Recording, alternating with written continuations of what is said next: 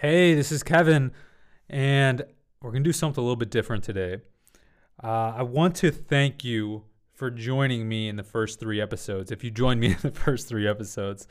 So, in those first three episodes of this podcast, we talked about some of my favorite things, such as going deep, talking about life and philosophies, things I really do enjoy thinking about, reading about, talking about. And so, I really do want to thank you for your time because I know there's a million different podcasts you can be listening to. There's a million different things you can be doing right now. And the fact that you're listening to me, I really, really do appreciate that. And so I was thinking about what what I could do to let you know how much I appreciate it. And so you may know, you may not know, uh, but in 2015, in the summer, one Saturday, uh, I had an idea. And I thought about this idea while I was at the gym that afternoon. I specifically remember uh, being at the gym thinking about this. And then I went to bed that night and I woke up the next morning early uh, and sat down at my computer. And at 4:30 a.m., I started writing, and I wrote all day, 11:45 at night, I believe. Uh, 25,000 words. I wrote a book in one day, uh, and I had no intention of ever writing a book. I had no intention of uh, of doing any of that of, of that that day. Good thing I had a clear day, an open day. But anyways, I wrote this book, and then it kind of sat there just for a few months. I didn't because I never really, I didn't even intend to write it. Uh, but towards the end of the year, I, you know, I got I got some things together, and I published it January first, two thousand sixteen, and uh, I printed off a few books, and I gave some to some family and friends. Uh, but I basically never promoted this book or anything like that, like a traditional book. Uh, so I just wrote it because I was inspired to write it. Uh, I think today it may have a total of 10 Amazon reviews. I think half of which are probably my mom. Nonetheless, uh, if you tuned in for the first three episodes and you enjoyed them, you liked them at all, I really think you'll like this. Uh, and so, what I want to do is, I want to give you this audiobook and we'll actually just flow right on into it. Uh, and so, again, I just want to say thank you. I think you'll like this. I hope you'll enjoy it. If you do, I'd love to hear from it, uh, hear from you, and then we'll be back to normal episodes here coming soon. So again, thank you so much. Enjoy. Talk to you later. Bye bye. Scriptus presents the audiobook Your Drum, written and read by the author Kevin Stock. Copyright 2016. Production copyright 2016 by Scriptus LLC.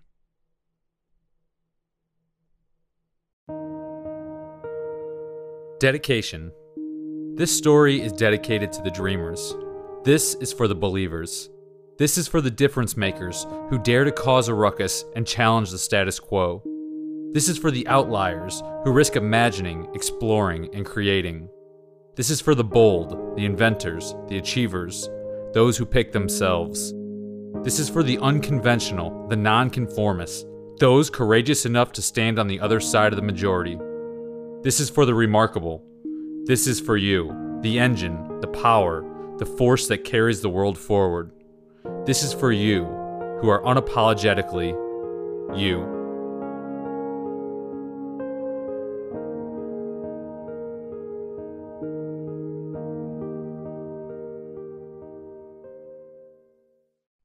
Part 1 Dreams. Maybe the world was right, he thought to himself. Maybe it was a mistake. Six months ago, the young doctor closed his practice. He believed he had uncovered the secret, the answer to the epidemic, and he was risking everything to focus on developing a device to help people sleep. Joseph had only been a doctor for just over a year. In the solitude of his lab, he wondered if the naysayers were right. Who was he to invent something? What did he know? Who did he think he was? These were the questions Joseph was sure his friends, family, and colleagues were asking behind his back. His parents feared he had thrown it all away. They wondered why he couldn't be more level headed like his three brothers. Joseph's older brother was an established, highly respected and regarded surgeon. An influential voice in the medical community, he had the prestige and respect that Joseph only hoped he could achieve someday. Joseph had two younger brothers as well. The youngest was a banker with much promise. Zachary had rapidly moved up the corporate ladder. He knew good deals and wise investments when he saw them. He also had a keen sense when people who needed loans would be unable to repay their debts. His lending prudence seemed harsh to many, but his bosses praised it. Joseph's other brother was a lawyer who specialized in collecting debts. He and Zachary made a good team. Everyone around Joseph wondered what was wrong with him. By all accounts, he had made it. He was a doctor. He had esteem, a high income, and a secure future. He had spent his entire life getting to this point. After years of study, struggle, and sacrifice, he had made it. And he was throwing it all away on some hunch, some idea, some crazy theory he devised. Sitting with his head in his hands, Joseph couldn't help but think that maybe the naysayers were right. Maybe he should forget about this invention, bury the idea, act like it never occurred to him, and see if he couldn't get back to somehow practicing medicine. Sighing, Joseph raised his head. Sitting by the lone window in his tiny one room apartment, his lab, he stuck his head out the window, hoping to catch the breeze. Beads of sweat rolled down his face. The summer heat was relentless, especially since he had turned off the air conditioning the week before. He'd bet all his savings on the device's development. What little money he had left needed to go to food, not cool air. As he wiped a bead of sweat from his forehead, he turned to stare at the periodic table of elements that hung above his workbench, his simple wooden table that sat in the middle of his apartment. Before becoming a doctor, Joseph had studied chemistry. This was a recommendation from his parents. At the time, Joseph had no interest in chemistry, and frankly, he found it quite impractical. However, because of the rigor of the chemistry curriculum, it increased his likelihood of being able to become a doctor. So Joseph didn't fight it. Becoming a doctor sounded like a good idea. Doctors made a good, consistent, and stable income. They were respected among the community and provided a worthy service to their fellow neighbors. To Joseph, it sounded nice. It sounded like a good career. It sounded like a good life. So he pushed through chemistry. The periodic table became his constant companion. Joseph worked hard to memorize the elements, their atomic weights, charges, and affinities. He came to see the world through the eyes of elements, atoms, and molecules. What fascinated Joseph and lightened the burden of his studies was the periodic table. To Joseph, the elements organized on this chart represented the building blocks of life. With knowledge of the periodic table came an understanding of how things were created from their purest forms. During his studies, these building blocks represented an urethral concept. Now, they were frighteningly relevant to his survival. For the past six months, Joseph had stared at the periodic table for hours. He hoped it would speak to him and tell him the answer to what he had been looking for. The device he had squandered all his money to create needed to be compatible with the body, soft and integrated, and yet also have the functional capacity of mechanical moving parts. Joseph had been looking for material that could function like a reliable metal, yet was soft like rubber. He was convinced the periodic table held the solution to his dilemma. Sitting in the windowsill, he found himself once again staring at the periodic table. This time, however, something was different. Joseph couldn't shake a nagging feeling. Something is missing here. After four grueling years of chemistry study, Joseph was accepted into medical school. He was reluctantly excited. At his medical school orientation, he recalled the dean telling the class, You've made it. The hard part is over. You've all been accepted. You are here, and in no time you will all be doctors. The problem was, Joseph didn't feel as if he had made it. He felt like he had four more years of punishment ahead of him. Worse, he felt that his last four years of punishment were a waste. He didn't need physical chemistry, organic chemistry, quantitative analysis, or chemical engineering for any of his medical studies. Except for providing some insights into medicine formulations, chemistry was basically useless. The education system had never made sense to Joseph. To him, it seemed every class was a stepping stone to get to some final destination of actual applicable knowledge. It seemed like the system was designed to weed people out rather than usher them into the life they desired. It seemed backwards. Instead of choosing what one wanted to learn, a student had to do everything possible in the hope of being chosen. Instead of picking, students were trained to be picked. The system rewarded the art of jumping through hoops, adhering to red tape, and following instructions. Nonetheless, after another four years of little sleep, lots of caffeine and stress, it was over. He had made it. Or, so everyone said, again, he was a doctor. Strangely, at graduation, Joseph didn't seem to feel like the other newly minted doctors. They were rejoicing. They had made it. Prestige, money, and a life of safety and security were theirs. Instead, the two letters before his name, DR, made Joseph feel even more restricted. At the time, he wasn't sure why. Little did he know that in less than a year it would become overwhelmingly clear. Upon graduation, Joseph opened his own practice. It was a bold move for a 26 year old brand new doctor. Most doctors flew under the wings of a hospital or a large healthcare conglomerate. Their schedules, salaries, and scope of practice were set by the organization. To Joseph, there was something about working for a big hospital or a bureaucratic organization that was off putting. It seemed restrictive, just like the two letters before his name. During his first day in his new practice, Joseph caught a glimpse of his future. As he was examining a patient, checking his vitals, and taking a health history, Joseph watched as the patient slowly blinked his eyes. His head drooped, then jerked back up suddenly. He was fighting to stay awake. Finally, he slumped forward with his chin resting on his chest. From the silence emerged booming snores. Joseph looked at him incredulously as snores shook the walls. Then there was silence. Thirty seconds passed. Joseph looked at the clock. 45 seconds. One minute. Still silence. Just as Joseph went to shake his patient awake, a frantic gasp erupted from the man, which woke him up. He shook his head and opened his eyes. As he gathered himself, he apologized for drifting off. Strangely, these mid appointment naps became commonplace. Joseph wondered if he needed to liven up his appointments to keep his patients from slumbering in mid conversation. The trend persisted, People were tired. They were exhausted. What is going on here? Joseph wondered on a seemingly daily basis. Due to the preponderance of patients who couldn't keep their eyes open, Joseph changed his exams. He began to ask every patient about their sleep, energy, and vitality. Do you need to nap during the day? Joseph would ask. Do you feel tired or drift off easily? To his surprise, patients admitted that they often found themselves drifting off at inappropriate times, such as at work and in the middle of the afternoon. They often felt exhausted for no good reason.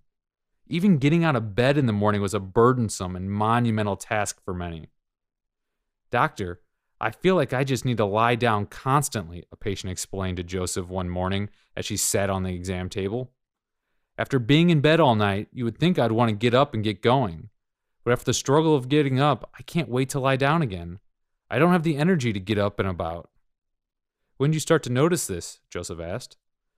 I guess I'm not exactly sure, she continued. I remember in school it seemed I could burn the candle at both ends. But I was young. Life was a crazy adventure then. Any given day it seemed like anything could happen. I guess being on my toes was the only option.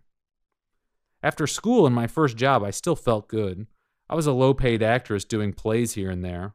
I loved it though being on stage in front of the lights, entertaining. It was thrilling. She smiled at the memory, and Joseph noticed energy in her voice for the first time as she thought back to her youth. But it was completely unsustainable.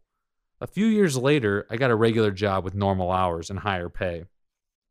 It was probably about a year or so after settling down as a grown up that I started to notice the fatigue. Okay, Joseph said while taking notes. Here are your prescription refills. The pills with the red label should help with your energy and headaches, and the pills with the blue label should help with the depression. Got it. Thank you, doctor. Day after day, Joseph witnessed more tired patients, more depressed patients. When he analyzed his medication inventory, he discovered that pills to help with depression, fatigue, and headache were the number one sellers.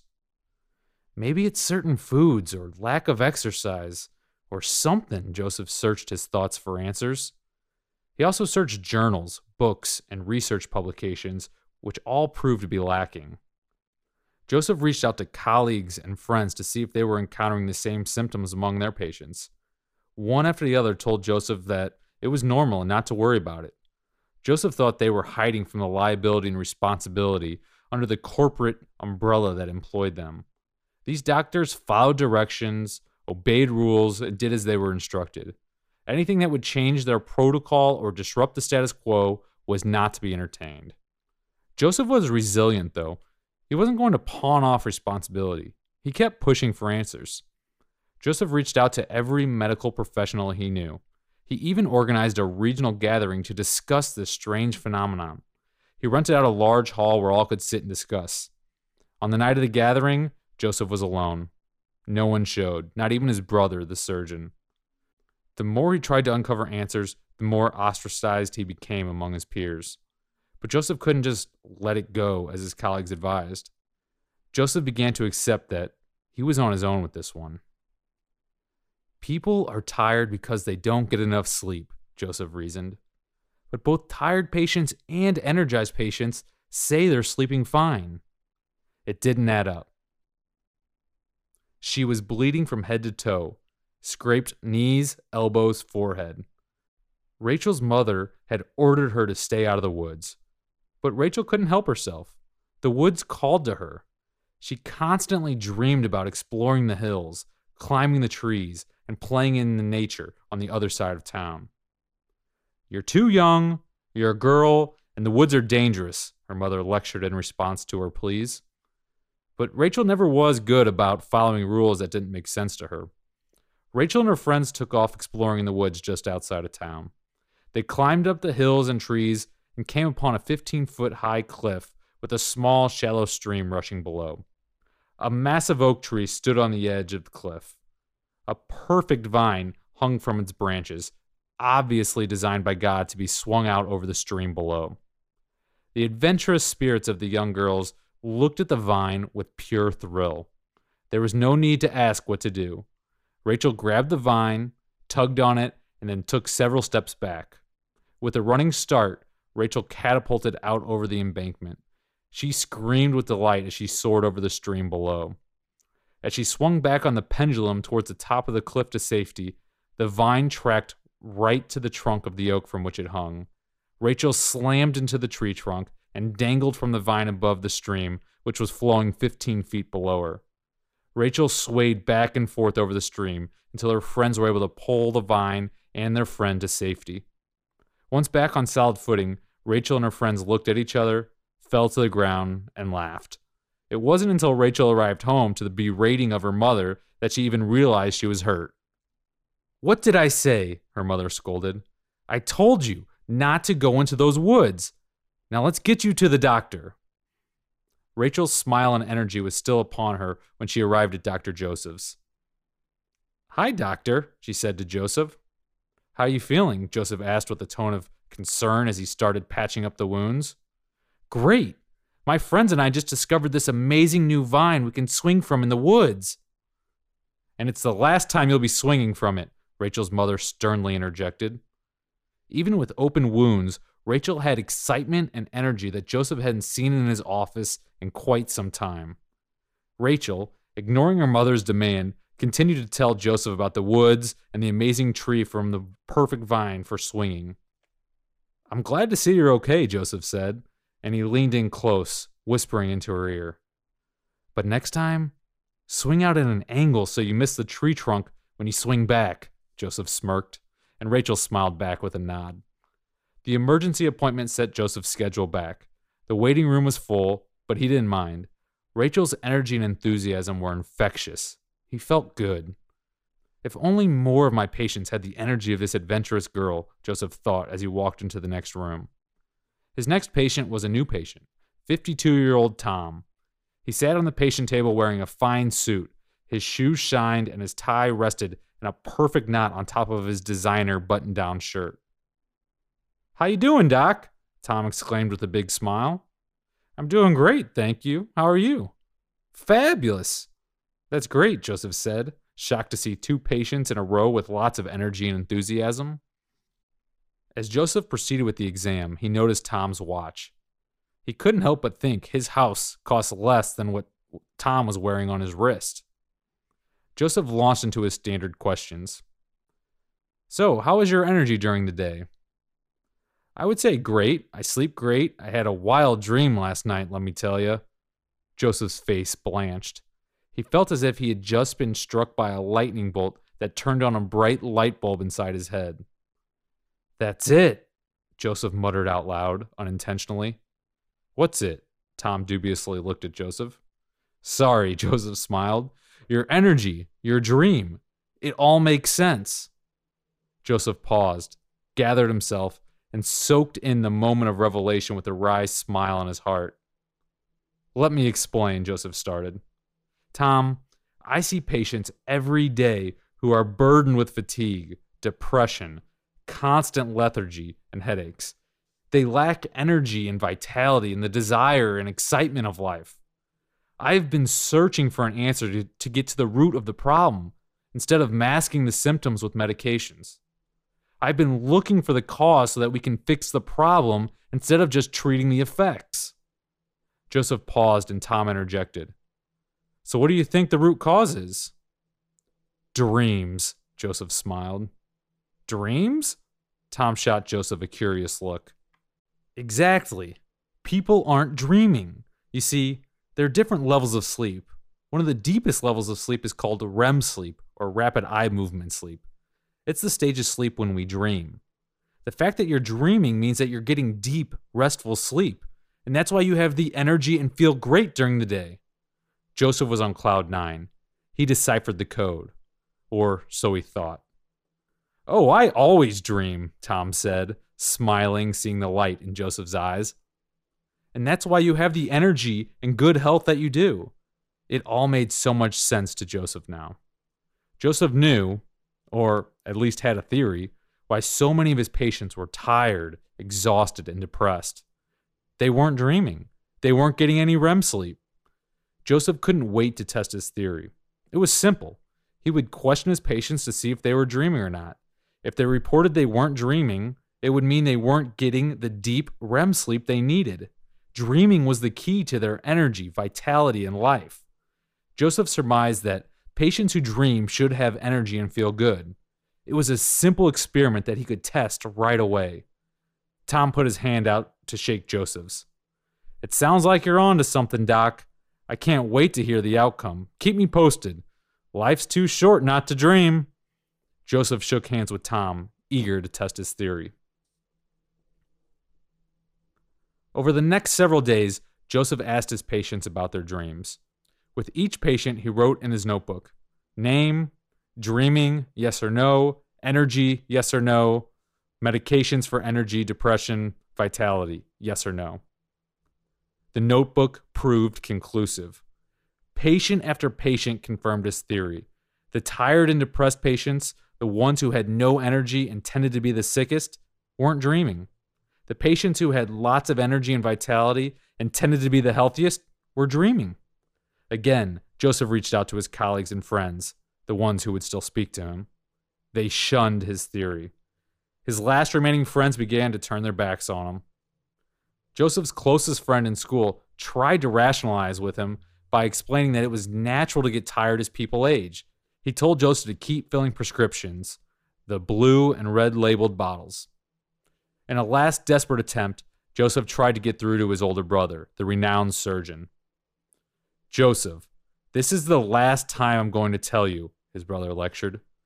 There is nothing wrong with decreasing energy levels as people get older. You've already made a bad name for yourself in the medical community. Try not to make it worse. And, more importantly, you're starting to tarnish my name with your ridiculous, off the wall obsession. Drop this lunatic theory of yours, or please don't show up at my house again. Joseph got the point. His theory was not welcome. A few weeks passed as Joseph dwelled on creating a fix, a solution so people could start dreaming again. He figured that finding the answer was the only way to validate his theory, and he was going to have to go at it alone. One night, as Joseph prepared for bed, he paused and looked at his reflection in the mirror. Why are people so tired? Joseph asked aloud. It's because they aren't dreaming. But why aren't people dreaming? he asked as he continued the conversation with himself. Because they aren't getting REM sleep, came the reply. But why aren't they getting REM sleep? Joseph asked, trying to deduce a solution. That was the question. Joseph rested his head on his pillow, eyes wide open, staring at the ceiling. His mind raced, trying to come up with a plausible solution.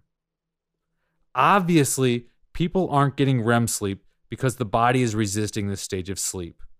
But why would the body resist deep restorative sleep? Joseph wondered as he drifted off to sleep. The sand was soft under his feet. He laid back and enjoyed the tide as it rode in and washed over his legs. The sun setting on the horizon and the cool breeze relaxed Joseph. He breathed deeply. Air effortlessly filled his lungs. He exhaled slowly. Out of the corner of his eye, he saw someone walking along the beach. He thought he was alone, the only one within miles of this spot. Joseph got to his feet. It appeared to be a woman. Her back was to Joseph. She had long, dark, wavy hair that flowed in the evening breeze. Joseph began to walk towards her. He estimated she was at least 50 yards away. Joseph picked up his pace, trying to close the gap. He wasn't making any headway. He picked up his pace to a jog. Hello? Joseph shouted. He didn't want to scare her, but his curiosity overtook his precaution. She didn't turn, her back still facing Joseph. Joseph jogged turned into a run. He was barely making any headway, even though she appeared to just be strolling along the beachfront where the waves crashed into the shore. Joseph's run turned into a sprint. He was finally starting to close the gap. From behind, she appeared to be as beautiful and radiant as the falling sun on the horizon. Her long blue dress blew in the wind. Hello? Joseph shouted. Still no response. Surely she can hear me, Joseph thought as he closed to about 25 yards away. Hi, can you hear me? Joseph tried again, still sprinting at full steam ahead. It made no sense. She seemed to barely be walking, slowly putting one foot in front of the other, while Joseph was getting short of breath from his sheer exertion. Ten yards. He was getting closer. Hello? He muttered, running out of breath. No response. Five yards. Excuse me. Joseph struggled to get words out now. The mysterious woman still didn't turn. One yard. She was nearly within reach. Joseph was at his all out max sprint. He reached out for her arm. Hi! Joseph gasped, barely able to get the words out through his labored breathing. He lunged, inches from touching the stranger on the beach. With a gasp, Joseph shot up in his bed. Panting, heart racing, sweat dripping, Joseph struggled to catch his breath. He couldn't believe how real the dream felt, how intensely he wanted to see her face. Joseph got up and splashed water on his face. He looked at his reflection in the mirror. He shut his eyes, thinking back to the dream, the girl on the beach, the intense struggle trying to see her. His eyes popped open. Of course! He almost shouted. It was obvious now. The answer to his question, why weren't people getting REM sleep, revealed itself in his dream. It's harder to breathe in the dream state. Joseph smiled as he started to catch his breath. Joseph reasoned the body resisted the dream state, REM sleep, because breathing was more difficult in this stage of sleep. It made sense. Muscles become paralyzed during REM sleep to prevent the body from acting out its dreams. With the muscles in an immobile, relaxed state, the airway becomes narrower, making breathing more difficult. Joseph's deductive logic was sound. People were tired because they weren't dreaming. They weren't dreaming because the body was resisting this stage of sleep. The body resisted deep stage REM sleep because breathing was more difficult in this level of sleep. Dreaming can cause the body some discomfort, therefore, it avoids it.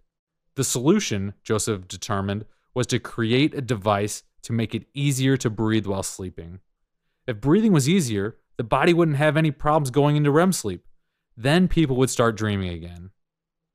Why try and figure things out on my own? Joseph mused. Might as well just sleep on them and let the answers come to me. Joseph shook his head with a smile as he dressed for the day. For weeks, Joseph was distracted from his patients. He was deep in his head, trying to think through the intricacies of the device. Joseph obsessively thought about the device. Every evening, Joseph came home and detailed his daily insights on paper. He drew designs and variations on every possible way the device could connect and integrate with the patient and function to improve breathing. The design had to be elegant, it had to be comfortable and biocompatible, but it also mechanical and functional. Joseph ran some numbers. He calculated the time it would take to build a prototype. He estimated and added up the potential cost for materials and testing. Then Joseph had a familiar feeling. He felt the restrictions he had felt at graduation. This time, it was tangible. To create this device, he was going to have to leave everything he had worked for behind the doctor before his name, the practice and patience, his safe and secure income, his profession, and what little esteem of being a doctor he had left. Joseph thought of all the sacrifices he had made to get to this point the long journey, the rigorous studies. He felt the strong grip of resistance, trying to hold on to what he had worked so hard to become. He felt the tension between this grip, wanting to hold on to what was known, and the unknown possibilities of letting go. It was a lot to give up. He wasn't sure if he could break free from it. The grip was tight. Could this theory be right and the whole world oblivious to it? Could I really know something and make something that no one else had thought of or done before? He was going to sleep on it. Joseph continued treating patients in his practice. His theory continued to prove itself. Not once had he found a patient who was tired and depressed, but still dreamed. The correlation between dreaming and having energy and vitality and not dreaming and being tired and depressed was perfect. Every night, Joseph ran through options in his head. Option one, he could continue in his practice. He would prescribe blue and red labeled pills, make a good income, and live securely all the way to death. He would forget about this dreaming thing and regain the support and camaraderie of his family and friends. He would live with the prestige of being a doctor and have the satisfaction of a respectable life. Option two, he could attempt to create this device that has only been seen in his imagination and that no one else believes in. He would have to spend all his money, all his time, risk everything, and maybe it would work. Maybe it wouldn't.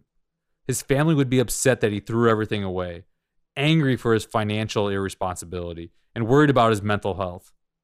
His friends would scoff at his naivety and stupidity. In the silence of his lonely existence, he would hear the whisperings of others talking of his insanity. Joseph couldn't help but notice that option two didn't seem too pleasing. Option number one seemed much more appealing. He couldn't decide. Little did he know, not making a decision was a decision nonetheless. Joseph's daily routine of seeing patients continued. A month passed. Ah! Joseph awoke before dawn with a searing headache, a pounding in his head. He sat up, holding his head with both hands, applying heavy pressure to his temples. It was Sunday morning, and he didn't have to be up for several hours. Ba boom, ba boom, ba boom. His head felt like it was literally shaking from the beating. Joseph stumbled out of bed to get dressed. The pounding in his head was so extreme he couldn't bend over to tie his shoes. He had to get to the office. Fumbling with his key to unlock the office door, he was finally able to match the lock and key and get in.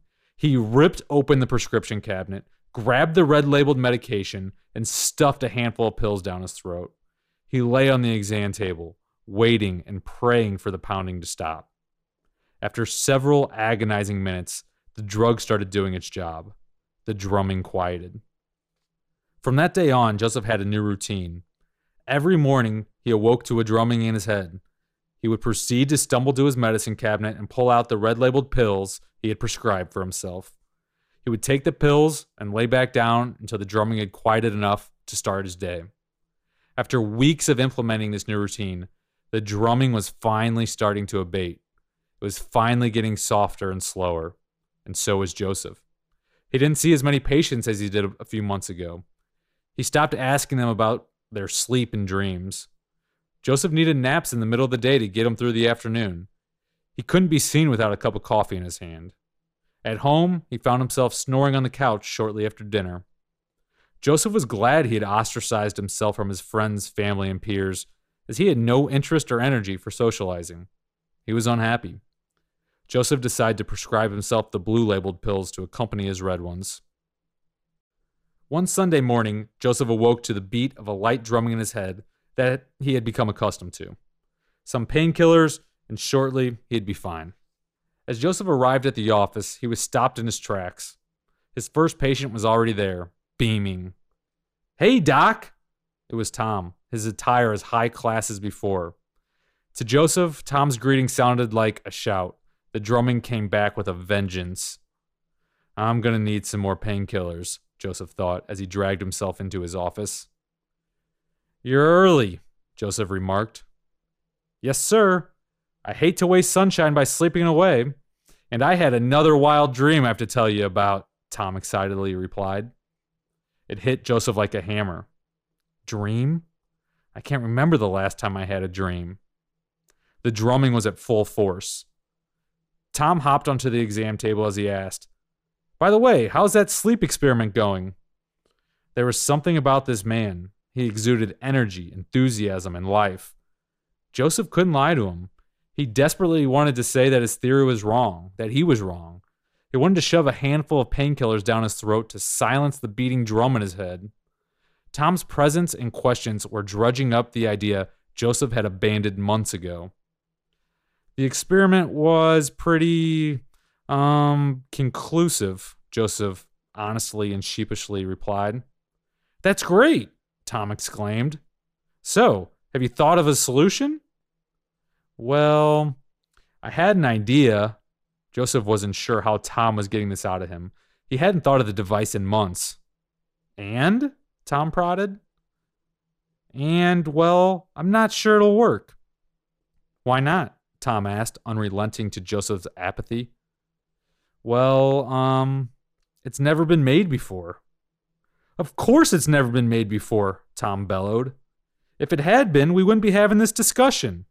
Tom put his hand on Joseph's shoulder and asked, Do you think you can make it? I did some calculations a while back. It would take all my time and the little money I've managed to save. But boom, but boom, but boom. Joseph squeezed the back of his neck. Doc, with all due respect, that's selfish. The world needs this from you. Don't keep it from them. It doesn't even exist. How am I keeping it from them? Joseph responded defensively. Have you imagined it? Do you believe you can make it? Tom persisted. I guess so. Well, then it's possible. If you bury it and keep it from the world, you're holding back a gift. Selfishly. Joseph knew he was right. It was clear what he had to do. Tom unburied the device that Joseph had deeply covered with pills and fear disguised as rationalizations. His self justifications truly were the voice of hell. You're right. I'm going to make it. In that moment, Joseph took a leap. He stared into the face of fear. Instead of retreating, this time he jumped right into it. He committed. He was going to create it. The drumming that was becoming deafening silenced. The calm in his head was as refreshing as a still lake at dawn. The fogginess that had bogged him down for weeks cleared. Colors brightened, energy returned. Joseph had his assistant cancel appointments for the rest of the day, the rest of the week, and indefinitely. He closed his practice that day. Joseph's practicality was revealed for what it was fear. Confronting this fear head on, Joseph relinquished the comfort and security of his profession, the DR doctor he had worked his life on attaining, and released the grip that had held on so tightly to the safety of the status quo. He was liberated from the confinement of conforming to the conventional. He was free. Joseph spent the next couple weeks getting his affairs in order. He sold his nice home in the upscale suburbs. He sold all his possessions except for the bare essentials. He found his new lab, a one room apartment in the outskirts of the city. It was a cheap apartment, but it backed to a beautiful, small, tree lined lake. He bought a workbench, an easel for design work, and materials. He unrolled his massive periodic table that he had stored away years ago. He pinned it up. It completely covered the bare wall. His lab was ready. The first night in his lab, Joseph sat next to the lone window, watching the sun set and fireflies start to glow. His future had never been so uncertain, yet he had never been so free. It was like the chains and tensions of normal life were lifted, and he could go, do, and be as his heart desired. With this freedom came a sense of awe, openness, and infinity. The impossibilities of the sleep device seemed not only possible, but imminent and assured. He felt powerful with a sense of invincibility. He felt he was in charge of his destiny. For once, instead of constantly reacting, Joseph had acted. As he stared out the window, looking over the small lake behind his lab, Joseph saw movement among the shadows. The leaves on the tree that lined the lake rustled. The evening breeze was quiet yet steady. Joseph made out the shadow of a person. It was a woman. She looked familiar. Her dress and hair waved in the wind. She looks just like the woman in that dream, Joseph thought. No sooner than he had the thought, the woman glanced in the direction of Joseph's window. It was her. In that instant, his eyes connected with the most captivating eyes he had ever seen. Her deep blue eyes contrasted against her long, dark hair. Even in the fading sunlight, he could see how beautiful she was. As Joseph stared out the window, his attention was diverted by a firefly that landed on the windowsill and lit up right before him. When Joseph looked back up, she was gone. Joseph had always wanted to believe in serendipity and that things happen for a reason. He wanted to believe in omens and signs. He wondered who this beautiful woman was and what she was trying to tell him. He pondered the dream she was in that revealed the insight to his sleep device the dream that ultimately led him to his lab. Joseph spent the next six months in his lab. He etched designs on his easel. He combined, mixed, and matched materials. He tested, experimented, and iterated. He breathed and dreamed. Part 2 The Lab. After six months slaving in his lab, Joseph felt the only progress he'd made was burning a hole through his savings. The design was right, he knew it. The problem was the materials. Nothing seemed to work. The device was either too hard and metallic or too soft and unstable. He couldn't find the balance that he'd been searching for. Joseph did a quick calculation in his head. Not a calculation for the device, but one to determine how much time he had left before he'd starve. He'd turned off the air conditioning already. He calculated that if he completely turned off the electricity, it would buy him one more month. He had no other option. He cut off the electricity. So much for having light. With the electricity shut off, Joseph stopped working after sunset. He used to work through most nights. Now, he spent that time staring out the one small window in his lab, watching his fireflies, and trying to think through the solution to his material problem. A week passed, still no closer to finding the right material. He was low on money, low on food, and working in extreme heat. Nonetheless, over the last six months, Joseph had more energy than he had had in his entire life. His head was clear. He had a freedom that he had not known before.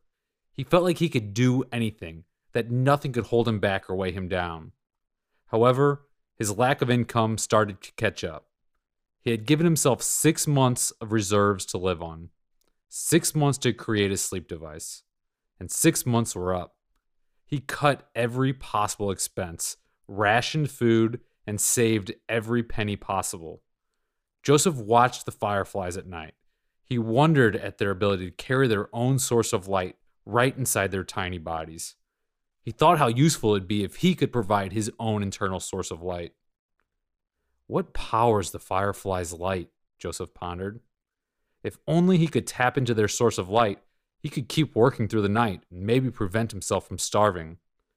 The bioluminescence of the firefly had stumped scientists for ages, though. I will come back to this thought. Joseph disciplined himself, trying not to be distracted from the task at hand finding the material for his device. Joseph drifted off to sleep, dreaming of the endless source of energy contained within the small bodies of his firefly friends. Per Joseph's calculation, he had two days left of food and no money. He also didn't have a solution to his materials problem. Although he thought it a long shot, Joseph saw no other option. He went to see his brother Zachary, the banker. Hello, Joseph, Zachary said with a surprised look as he opened his door. Hi, Zach. How you doing? Joseph asked. I'm good. I wasn't expecting. I know, Joseph cut him off. I. Come on in. Zach cut Joseph off this time. Have a seat. What brings you? Zach led Joseph into his large living quarters. Gesturing for Joseph to take a seat on his fine leather couch, Zach perched back in his king sized recliner, arms propped up on his large stomach, fingers interlaced. Joseph swallowed his pride, getting straight to the point. Zach, I hate to ask this, but as you are a banker, I wanted to know if I could get a loan. Something just to get me by another month or two. Oh, Joseph. You aren't still working on that sleeping thing, are you? Zachary asked with a pleading shake of his head. I'm getting close. I can feel it. I know it, Joseph replied. Joseph, Joseph, Joseph. I'm sorry, but there's nothing I can do for you. Joseph stared at his brother, waiting. You know you need collateral, something. I can't just give you money, Zach continued. You need something to back it up. Joseph slowly closed his eyes and continued to listen. You know, if you still had your practice or credibility as a doctor who could repay a debt, we could have a discussion. But you threw that all out on some whim, Joseph. Zach lectured as if he was a parent trying to give advice to a prodigal child. It was good to see you, Zach, Joseph said as he stood up and walked to the door. You too, Joseph. Take care of yourself. Forget this sleep thing. See if you can't get back on your feet as a doctor. Zach continued to lecture as Joseph shut the door behind him. After being rejected by his brother and a long day in the heat inside, Joseph walked out to the small lake behind his lab. The sun was beginning to set, and he was going to have to stop working due to the darkness anyway. Joseph sat on the edge, removed his shoes, and dropped his feet into the water. He laid back on the grass and watched the fireflies. Are you okay? A man popped into Joseph's view, startling him. Joseph sat up and gathered himself. He was in no mood to lie to the stranger with fake optimism. At the same time, Joseph wasn't interested in conversation either. I'm okay for now, Joseph said. The old man, sensing Joseph's reluctance for small talk, took a seat next to him. No words were spoken for some time. Joseph thought it was odd to be sitting with a stranger by a lake at sunset not talking, but he didn't care much. He also thought it was strange that here he was, a doctor, with one day's worth of food left and no money. I found that sometimes talking out loud helps clarify the talking on the inside. The old man finally broke the silence. I don't think relating my ills are going to help anything, Joseph replied. Try it. Joseph relented and told the strange old man his story. He related how he became a doctor and in his practice noticed the sleep problems of his patients. They were incessantly tired and depressed. He explained how he had stumbled upon a theory that it was due to their inability to dream, but his hypothesis was rejected by everyone, including his own brother. Regardless, he imagined this device that would enable people to dream again. He told the man how he had given up everything to create this device, but no material existed to get it to function. Now, here he was with one day's food left, no money, no device, sitting by the lake with a strange old man. The old man enjoyed Joseph's story. Do you mind if I see what you've done so far? The old man asked. There's no use. I don't have any lights. I had to cut off the electricity. Plus, like I said, I only have one day's food left. I'm done. And with these words, for the first time since leaving his practice and moving into his tiny apartment, Joseph's head pounded. The drumming was loud, fast, and relentless. He put his hands on the side of his head and pressed on his temples. No words were spoken for several minutes, or if the stranger had said something, Joseph couldn't hear it over the beating drum in his head. What could it hurt? The old man persisted. I have a flashlight. It's all we need. Fine, Joseph reluctantly agreed. I need to go in and get something for this headache anyway. Joseph led the old man to his apartment. It was a stifling 93 degrees in the stagnant lab, but the heat didn't seem to bother the old man. The drumming softened but persisted in Joseph's head. He showed the old man the easel with his hundreds of sketches. He demonstrated his experimental trials with countless varieties of material combinations and design iterations.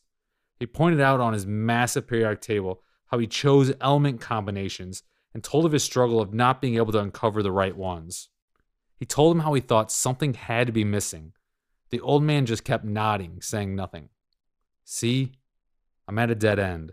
Now, if you don't mind, I'm not feeling great and would like to get some sleep, Joseph finished. Of course. I hope your head feels better in the morning. The stranger walked out the door into the dark of the night.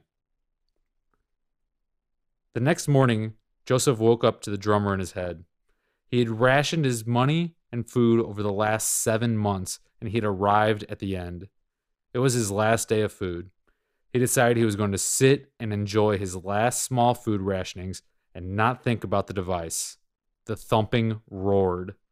Joseph sat all day in his hot apartment, wondering how he was going to survive.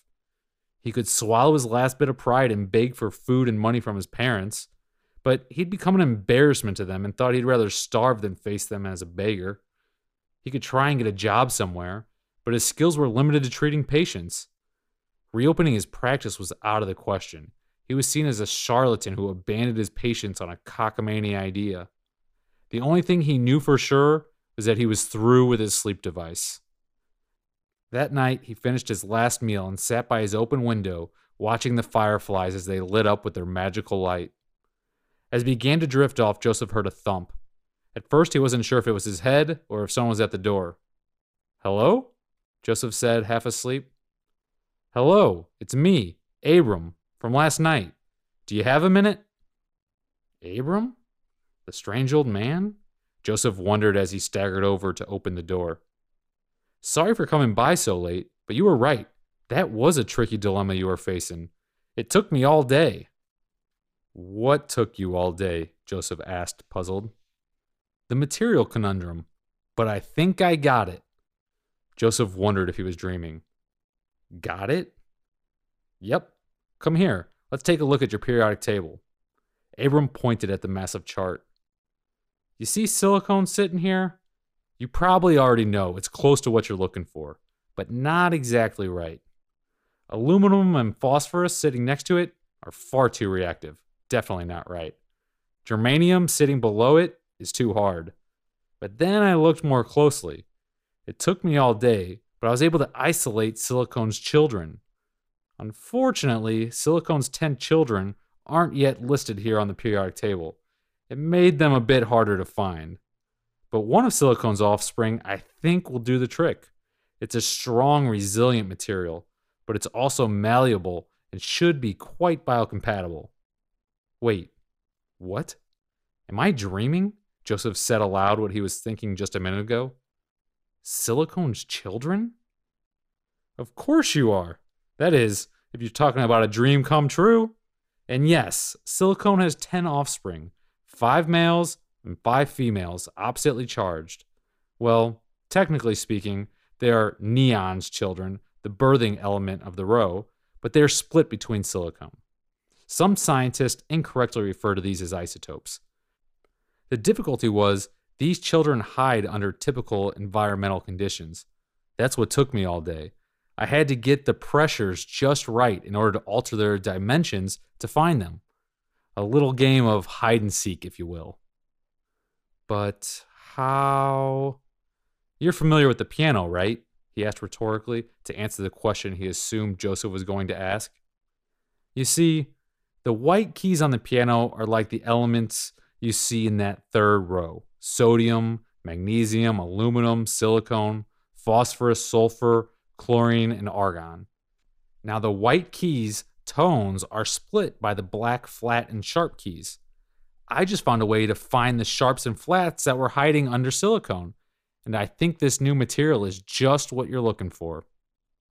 Abram showed Joseph how he could use the silicone he already had, alter its dimensions through changing potentials and pressures, and produce the sharps and flats of the third row of the periodic table.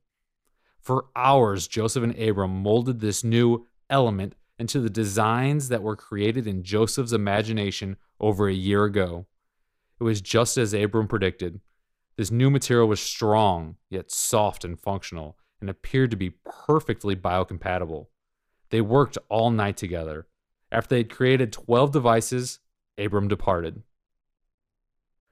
Joseph's calculations were correct. He was out of food and out of money, but his energy was back. The drumming in his head was gone. He was ready to give his gift to the world. He thought of his patient, Tom, and smiled with a thankful nod as if Tom was there watching in approval. In a couple boxes stored away in the corner of the lab, Joseph had some of his old patient records with names and addresses. He flipped through them and found 12 patients who had suffered from fatigue and depression. With their addresses in hand and zero hours of sleep, Joseph headed out. He arrived at his first address. Joseph knocked. His former patient slowly dragged himself to the door, looked through the peephole, and opened the door with a bewildered look on his face. Dr. Joseph? He asked if it took all the energy he could muster. What are you doing here? I have something for you, Joseph said. Are you still suffering from fatigue and depression? What does it look like? The man sarcastically replied. It looks like I may have your answer, Joseph said. Wear this tonight. What is it? The man asked, looking at the device suspiciously. It's a device designed to help you start dreaming again, Joseph explained. The lethargic man took the device, gave Joseph a non conforming nod, and shut the door. It wasn't the warmest welcome. Perhaps it was because Joseph had shut down his practice rather abruptly. Nonetheless, Joseph was thrilled to get his device into the hands of his first patient. Joseph continued on to the next address and then the next one after that. After countless miles of traveling, Joseph arrived at the 12th and final address. He had one last device to give. He knocked. From behind the opening door, the eyes that had captured his months ago were peering at him. It was the woman by the lake, the woman from his dream. Hello? Her eyes smiled. Joseph lost his breath, and his train of thought went with it. Hi. Silence. Can I help you? she asked. Hi. Yes. Sorry. I'm Joseph. I'm here to give something to Ethan. That's my father. I'll tell him you're here. May I ask what brings you? Yes, I have something to give him that I believe will help his sleep. She smiled knowingly and disappeared into the house. As she turned to get her father, the flow of her hair was unmistakable. It was the girl he couldn't catch in his dream, the same girl out by the lake behind his lab. Hey, Dr. Joseph. How have you been? A large man groaned as he approached the door. Hi, Ethan. I have something for you. Joseph got straight to the point, handing Ethan the device that had nearly brought him to starvation. Ethan inspected the device suspiciously. So, this is supposed to help me sleep? Yes, it should allow you to dream again, Joseph explained. Ethan nodded and thanked Joseph with an insincere handshake. He shut the door, inspected the strange device in his hand, and tossed it into the wastebasket. Dream? What a joke. Joseph made his way back to his apartment, oblivious to his thirst and hunger. He sat up all night, looking out his window. He watched the fireflies put on their nightly fireworks display. Just as the sun started to peek over the horizon, Joseph was finally able to shut his eyes and fall asleep. Over the last two days, he had no sleep and hardly any food or water, but was powered from an infinite energy within. He had done it. He created a device that the world had never known. He reveled in bringing his inspiration and imagination to life. Joseph slept for the next three days. When Joseph finally awoke, the world felt different. He felt like he'd stepped out of one life into a completely new world, one filled with limitless possibilities. The world was brighter, it felt lighter, it felt free. Joseph opened his door to go in search of some much needed food. As he took a step out the door, he kicked a pile of envelopes that covered his doormat. He picked them up and brought them to his workbench. He opened the first one, which was dated three days ago. Dr. Joseph, yesterday, I have to admit, it was quite strange to see you. After abruptly closing the doors to your practice and with the talk around the town, I didn't think I'd see you again. Forgive me for my impertinence when you handed me some device that I had never seen before. But as you know, I have suffered for years from crippling fatigue and depression. So even though I was skeptical, I was quite willing to try anything. Last night, I slept with the device and had dreams like I couldn't even begin to explain. They were vivid, exciting, and lively. I woke up feeling rejuvenated, feeling like a new man. I've had so much energy today that I literally ran here to thank you, to hug you, to kiss you if you'd let me. I banged on your door for nearly 20 minutes, but figured you weren't home. So I wrote you this letter to say thank you. I wanted to leave you a little something as well to try and express my gratitude. Thank you, Dr. Joseph. Your forever indebted, energetic patient. Joseph looked into the envelope. He could hardly believe it. It contained more money than he used to make in a month at his practice. He opened the next letter, also dated three days ago. It was another note of gratitude. More money poured out. The next envelope held the same message and more money. There was a total of 11 envelopes, all praising Joseph for his genius. The envelopes contained money totaling more than he had made in all his days in his practice combined. One of the envelopes had an invitation for dinner, which sounded mighty good to Joseph right about this time. Joseph was ecstatic, yet at the same time wondered about the 12th patient, Ethan. Did it not work? Joseph had delivered 12 devices and received 11 letters, so he easily deduced that it was Ethan who had not responded. Although he had not expected any responses, the fact that he had heard from 11 of the 12 made him worry about Ethan. He would inquire of him later, but first he needed to get some food. It had been ages since he last ate a good meal. His pants were getting loose and his shirt baggy. Joseph walked down the street into the city with his destination already decided. Since moving to the outskirts of the city, there was a place that he had always wanted to eat, but couldn't justify spending the money, that was no longer an issue. As Joseph arrived at the diner, a hand gently grabbed his wrist from behind him. The fingers brushed against his palm and sent an electric current through his body. Goosebumps sprang up, and the hair on his arms and the back of his neck rose. Joseph? The sweet sound of her voice was as if spoken by an angel. Joseph turned to be enraptured by the eyes that had drawn him in twice before. I'm sorry. I didn't mean to startle you, the woman apologized, mistakenly thinking that Joseph's breath being taken away was from scaring him. I've been trying to find you. I've stopped at your address the last three days, but no one has answered. Joseph just smiled. No words came to him. His three day coma would be hard to explain anyway. I've been trying to give this to you. She handed Joseph a small, nicely wrapped box. Thank you, Joseph said, finally able to speak. Would you like to have breakfast with me? The woman smiled. They sat down for breakfast. Even though Joseph's appetite had been stolen by the angel sitting in front of him, he knew his body was in much need of nutrition. So, what's in the box? Joseph asked. Oh, Open and see. Joseph smiled, happy to comply. As he tore the paper wrapping back, he wondered what could possibly be inside. As he lifted the lid off the box, Joseph was struck by a golden light. Inside the box was a necklace with a small golden drum dangling from the end. Joseph couldn't tell if it was reflecting light or radiating it. It was beautiful. My father Ethan used to be a great drummer, she began to explain. When he was younger, he was known throughout much of the world for his musical abilities. Great crowds would come to hear him play.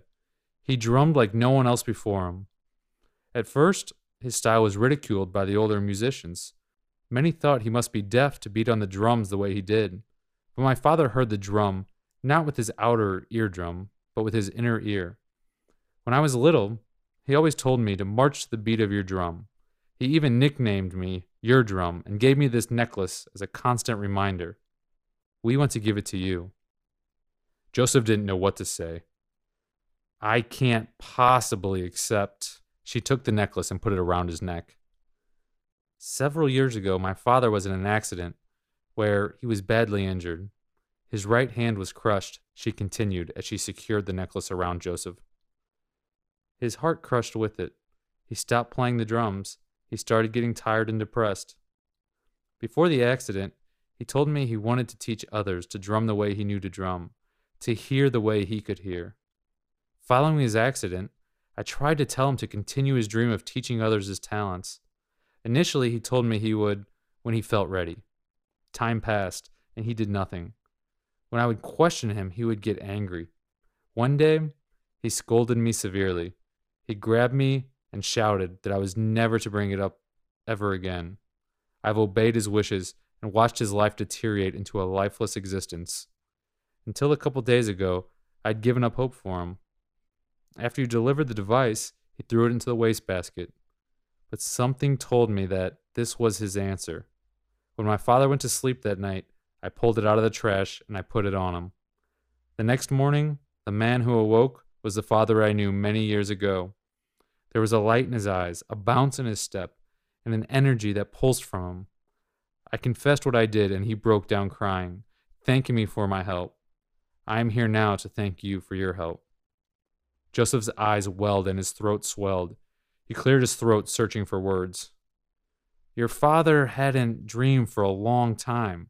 It's understandable that he was tired and depressed. I'm very happy the device worked for him, but still, I can't possibly. Joseph responded, holding the golden drum in his fingers. She cut him off, continuing. Yesterday, he pulled out his old drums that had been collecting dust in the closet for years. Watching him drum to his beat was a heavenly sight and sound. At that, the girl smiled, stood up, and started walking toward the door.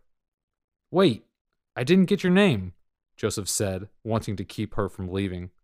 She looked back with a grin. Your drum. Joseph spent the rest of the day returning to his patients' houses where he'd made the deliveries just three days before to thank them for their letters and money.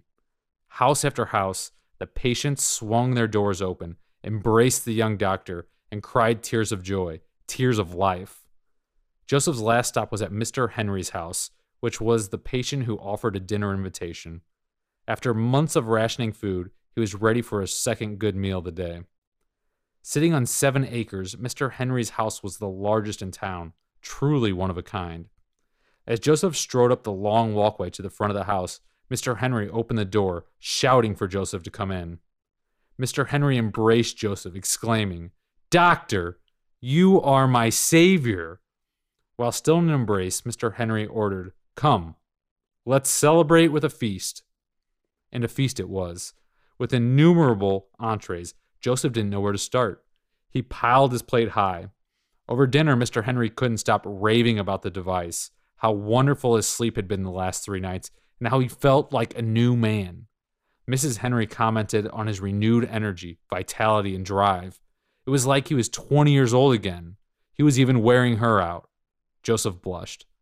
Joseph ate more in this meal than he had in the last six months combined, and that was before they brought out the pie. Over dessert, Mr. Henry got down to business.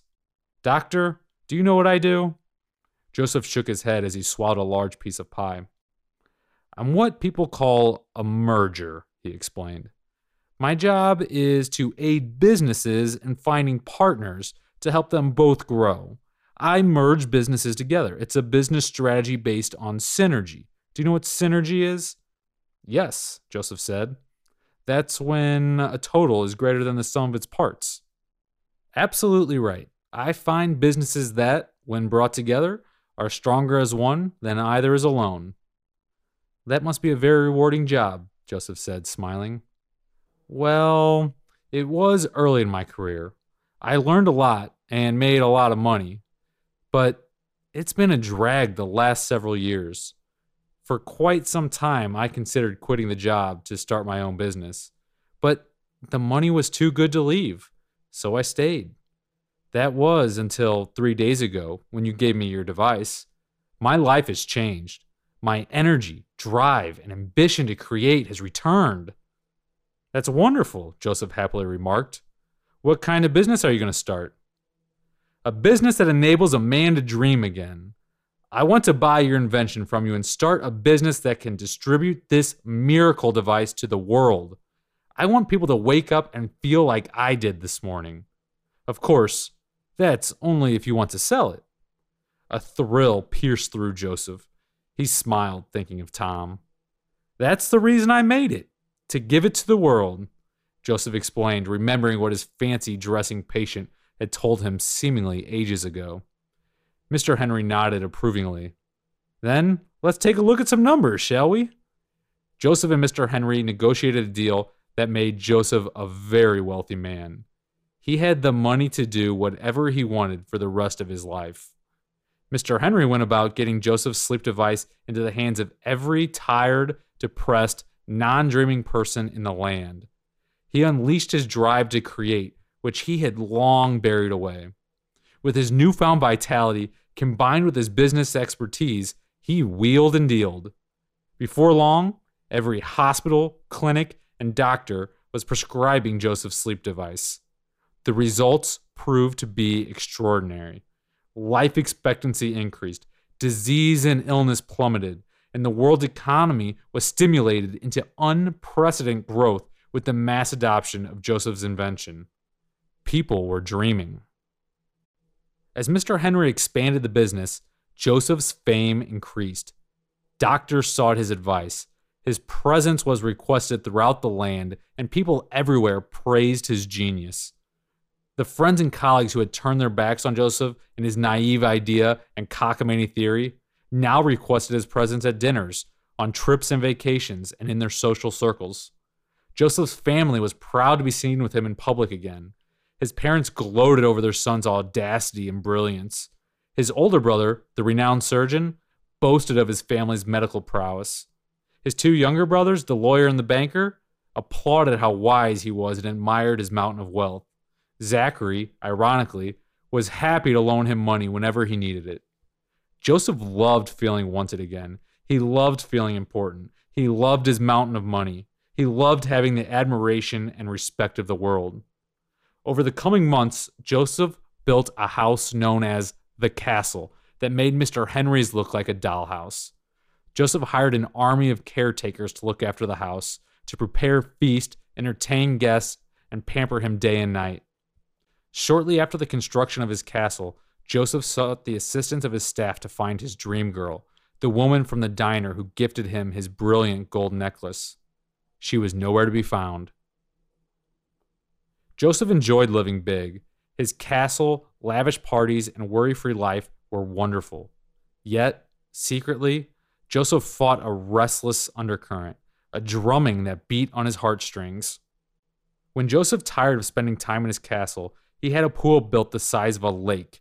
He lounged out by the pool daily, soaking in the sun. Not long after, becoming restless from the endless hours lounging poolside, Joseph decided to travel the world, collecting rare rubies and jewels to put on display in his castle. Country after country, continent after continent, Joseph sought the rarest of metals, coins, jewels, and rubies. He purchased these with reckless abandon.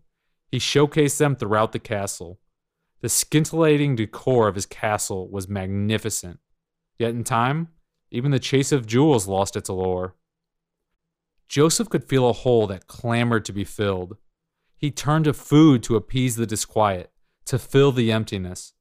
The most exquisite dishes from around the world were delivered to his master table in his grand dining hall. Feast ensued nightly. When the distraction of food stopped appeasing his restless heart, Joseph became a wine connoisseur.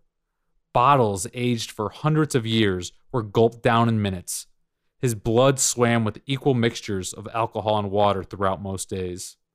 He started to get headaches in the morning, thumpings inside his skull. He drank more wine to quiet the drumming. Joseph began to feel tired.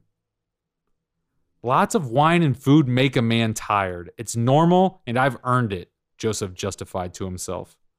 The drumming headaches and fatigue worsened. Joseph turned to women to revitalize him. Night after night, new women entered his master bedroom blonde, brunette, tall, short, dark skinned, and light skinned. But in time, even the women lost their appeal. The more Joseph sought to fill the hole within, the larger it grew. Something is missing here. The thought that struck Joseph ages ago had been haunting him in between wine binges and female entertainment. He tried to ignore it. What could be missing? I have everything a man could ever want, Joseph thought. I have wealth, fame, women, and butlers to care for me. Nothing is missing. With that thought, the drumming in his head picked up. Joseph reached for another bottle of wine. One morning, a butler brought in a package addressed to Joseph. In it was a note from Mr. Henry Joseph, I hope you're doing well. I'm sending you this letter for two reasons. First, I owe you another thank you, now and forever. You have changed my life and enabled me to create a business that has changed the lives of countless people. Thank you. The creation which you brought forth from your lab is a true testament to the power one man can use to change the world. Secondly, I received word from a mutual friend of ours. He's a strange old man, but he said you may need your own genius. He also said he would love to see you in your lab again. Much love, Mr. Henry. He turned the envelope over and a sleep device fell into Joseph's hand. As he looked at his creation, Joseph realized he hadn't dreamed in months. That night, Joseph put aside his pride and tried out his device for the first time. The next morning, Joseph jumped out of bed. He was still a young man, but for the first time in a long time, actually felt it. No drumming, no fogginess. His mind was clear, open, like it was transparent to the world. Energy pulsed through his veins, drive seeped from his pores. This device really is amazing. Joseph patted himself on the back. Joseph dressed and made his own breakfast. The cook wondered what was wrong and feared losing her job. Sir? Is everything okay? She timidly asked. Of course. Take the morning off, Joseph replied with a smile. It was the first time she had ever seen Joseph's real smile. After breakfast, Joseph went out back and instead of lounging by the pool, swam in it for the first time. As he exercised, he thought back to Mr. Henry's letter. The creation which you brought forth from your lab is a true testament to the power one man can use to change the world. And who is this mutual friend, this strange old man? Joseph wondered. Surely not the strange old man, Abram?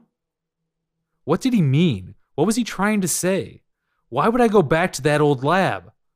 Joseph didn't understand. The lab was pure hell. It was an unrelenting furnace. It was solitude. It was struggle. Yet, in the lab, Joseph had never been more free or alive in his life. Maybe I should get back in the lab. But why? He wasn't sure. The device rejuvenated him for a day. That night, sitting on his king size bed in deep thought, one of his favorite women knocked and peeked in. The olive skinned beauty held a bottle of Joseph's favorite wine. Joseph looked at the woman and then glanced over to his sleep device. With a wave of his hand, he signaled the woman to enter and he tucked his sleep device away into the drawer of the nightstand. Several weeks passed. His sleep device remained hidden in his nightstand's drawer. The hole within grew deeper. He continued trying to fill it by drowning it with excess. He wanted more. He wanted gold. Adjacent to Joseph's castle was a large plot of land. He decided it was the perfect spot. He wasn't sure who owned it, so the next morning Joseph set out to meet his neighbor. The landowner was a rugged, strong looking man who wore a long beard. He was tilling his land when Joseph approached. Hi there, my name's Joseph. I live next door and I couldn't help but admire the great piece of land you have here. Thank you, the rugged man replied, glancing up from his work. Joseph's golden necklace caught his eye. So, how can I help you? he asked as he went back to his work. I was wondering if you'd be willing to sell this property, Joseph asked, forgoing small talk. The bearded landowner thought it over for less than a minute. Okay. The rugged man replied without looking up. The land wasn't cheap, but Joseph didn't care. He bought it that day because it was the perfect spot for his new lab. The deal agreed upon called for Joseph to make monthly payments until the entire property was paid for. If for any reason payment was delinquent, the rugged man would retain the property. With the property secured, Joseph sought out the best architects in the world who designed a science lab fit for a king. The drawings detailed a building unlike any before.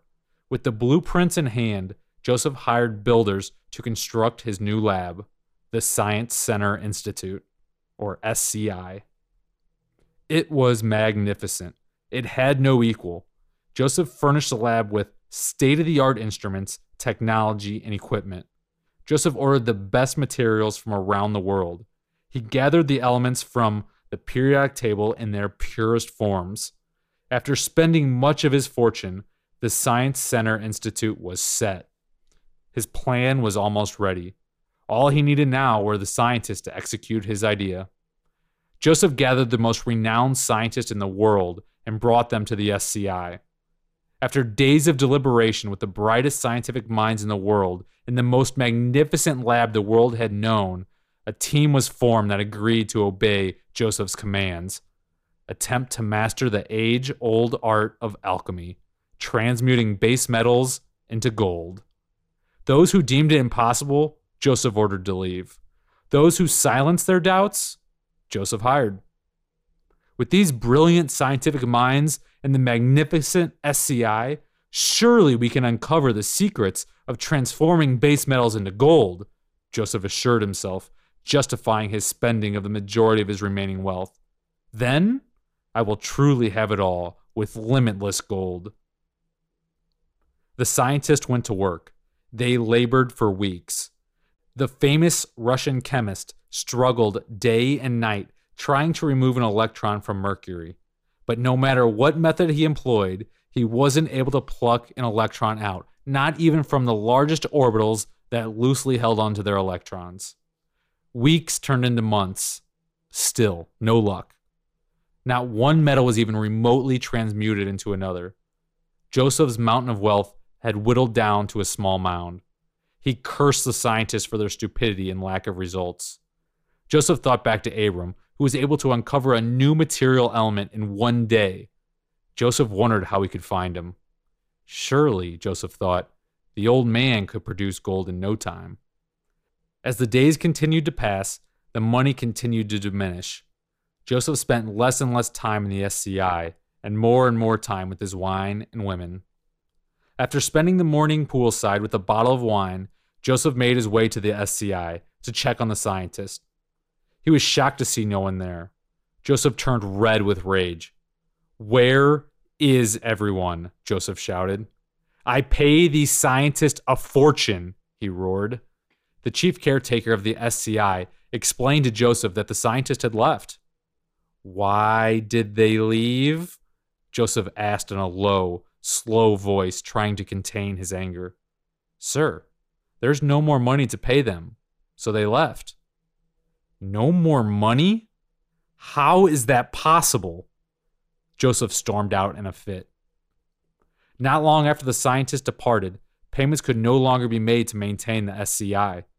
Joseph had spent his fortune building the palace and wasn't about to let it go. I have rubies and jewels to make this month's payment, Joseph bargained. The rugged man was reluctant. According to the deal, he'd reclaim ownership if Joseph failed to uphold their agreed monthly price. Joseph, why don't you let me buy the land back from you and you go back to your home? The rugged man suggested. Joseph insisted. The rugged man relented and accepted his jewels. Joseph had bought himself more time. Alone in his magnificent lab, Joseph didn't know where to start. He wished he had spent more time in the SCI when the scientists were there experimenting. At least then he would know what not to do. Time passed without any progress. The ancient secrets of alchemy remained. Not long after his prior visit, the rugged man returned to reclaim his land and the SCI with it. He found Joseph sprawled on the floor with an empty bottle under his arm, propping up his head like a pillow. Working hard, I see, the rugged man said as he bent down and shook Joseph's shoulder. Joseph awoke with a loud gasp. Rubbing his eyes, Joseph recognized the rugged man standing over him. The monthly payment was due, and Joseph had no means to pay it. Joseph begged the man, offering him wine and women, but he had no interest in his wine or women. Joseph was desperate. He anguished at the thought of losing his SCI. He looked around the lab for something, anything to offer the man. A glitter of gold caught his eye the golden drum that hung from his neck. Hastily unhooking it, Joseph held it out to the man. The rugged man looked at the necklace with a sense of familiarity. He held the drum between his fingers, studying it as if trying to recall a memory. With a nod, he reluctantly accepted. You've bought yourself one more month. If you're unable to continue payment at that time, this land and your Science Center Institute are mine. Joseph agreed. Joseph, with no faith in himself, believed he needed someone else's help in order to uncover the secrets of alchemy.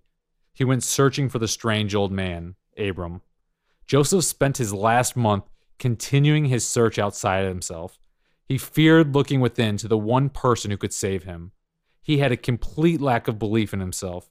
He had hoped someone would come to rescue him and save his SCI, save him. But no one came. One month passed. No Abram, no gold, no money. Joseph lost his land and the SCI with it. In despair, Joseph retreated to his castle, but without money to repay his caretakers, they too left. The women stopped coming, the wine cellar dried out. Even his castle was taken from him as he could no longer afford the taxes. Joseph had no money, no food, no place to live. The friends and family that enjoyed his riches were nowhere to be found. Joseph sat on the street curb outside his castle and wept. It's kind of late to be sitting out on the street, isn't it? A familiar voice in the dark asked. Joseph looked up and recognized the rugged man. I guess this is rock bottom, Joseph replied, putting his head back into his hands. The man smiled knowingly. Rock bottom can be a powerful place if you let it. Most people never have the luxury of experiencing rock bottom. The luxury? Joseph shot him a dubious look. How do you mean? The rugged man took a seat next to Joseph. At rock bottom, fear can no longer control your life. You have nothing to lose. When you hit rock bottom, it's an opportunity to retake the reins of your life. Instead of letting fear control it, you dictate your life. Because you have only two options, the rugged man said, holding two fingers out. You can stay there, or you can climb up. And as long as you choose not to stay there, then you can only go up. Interesting point of view. Joseph said, not feeling any better from the philosophy lesson. The rugged man continued to relate his esoteric philosophy on life. The real interesting point of view is when you realize no matter what you have, you don't have anything to lose. Sensing that Joseph needed further explanation, the rugged man pressed on. Do you have time for a story? he asked Joseph, who had buried his face in his hands again. Time? Joseph replied as he looked up. That's the only thing I have. Joseph welcomed a distraction from his misery. Great, the rugged man said as he launched into the story. Once there was this young boy. He grew up in a privileged household, a well respected family in the community. The young boy grew up with what any child could hope for loving parents, the best education, friends, and a bright future by anyone's account. When the boy turned of age, his father expected to pass down the family business to him, grow the family legacy, and ensure a safe and secure future for his young son. But there was a problem. I don't see any problem there, Joseph interrupted. The rugged man smiled. The young boy was curious. He was restless. He had a nagging desire for adventure.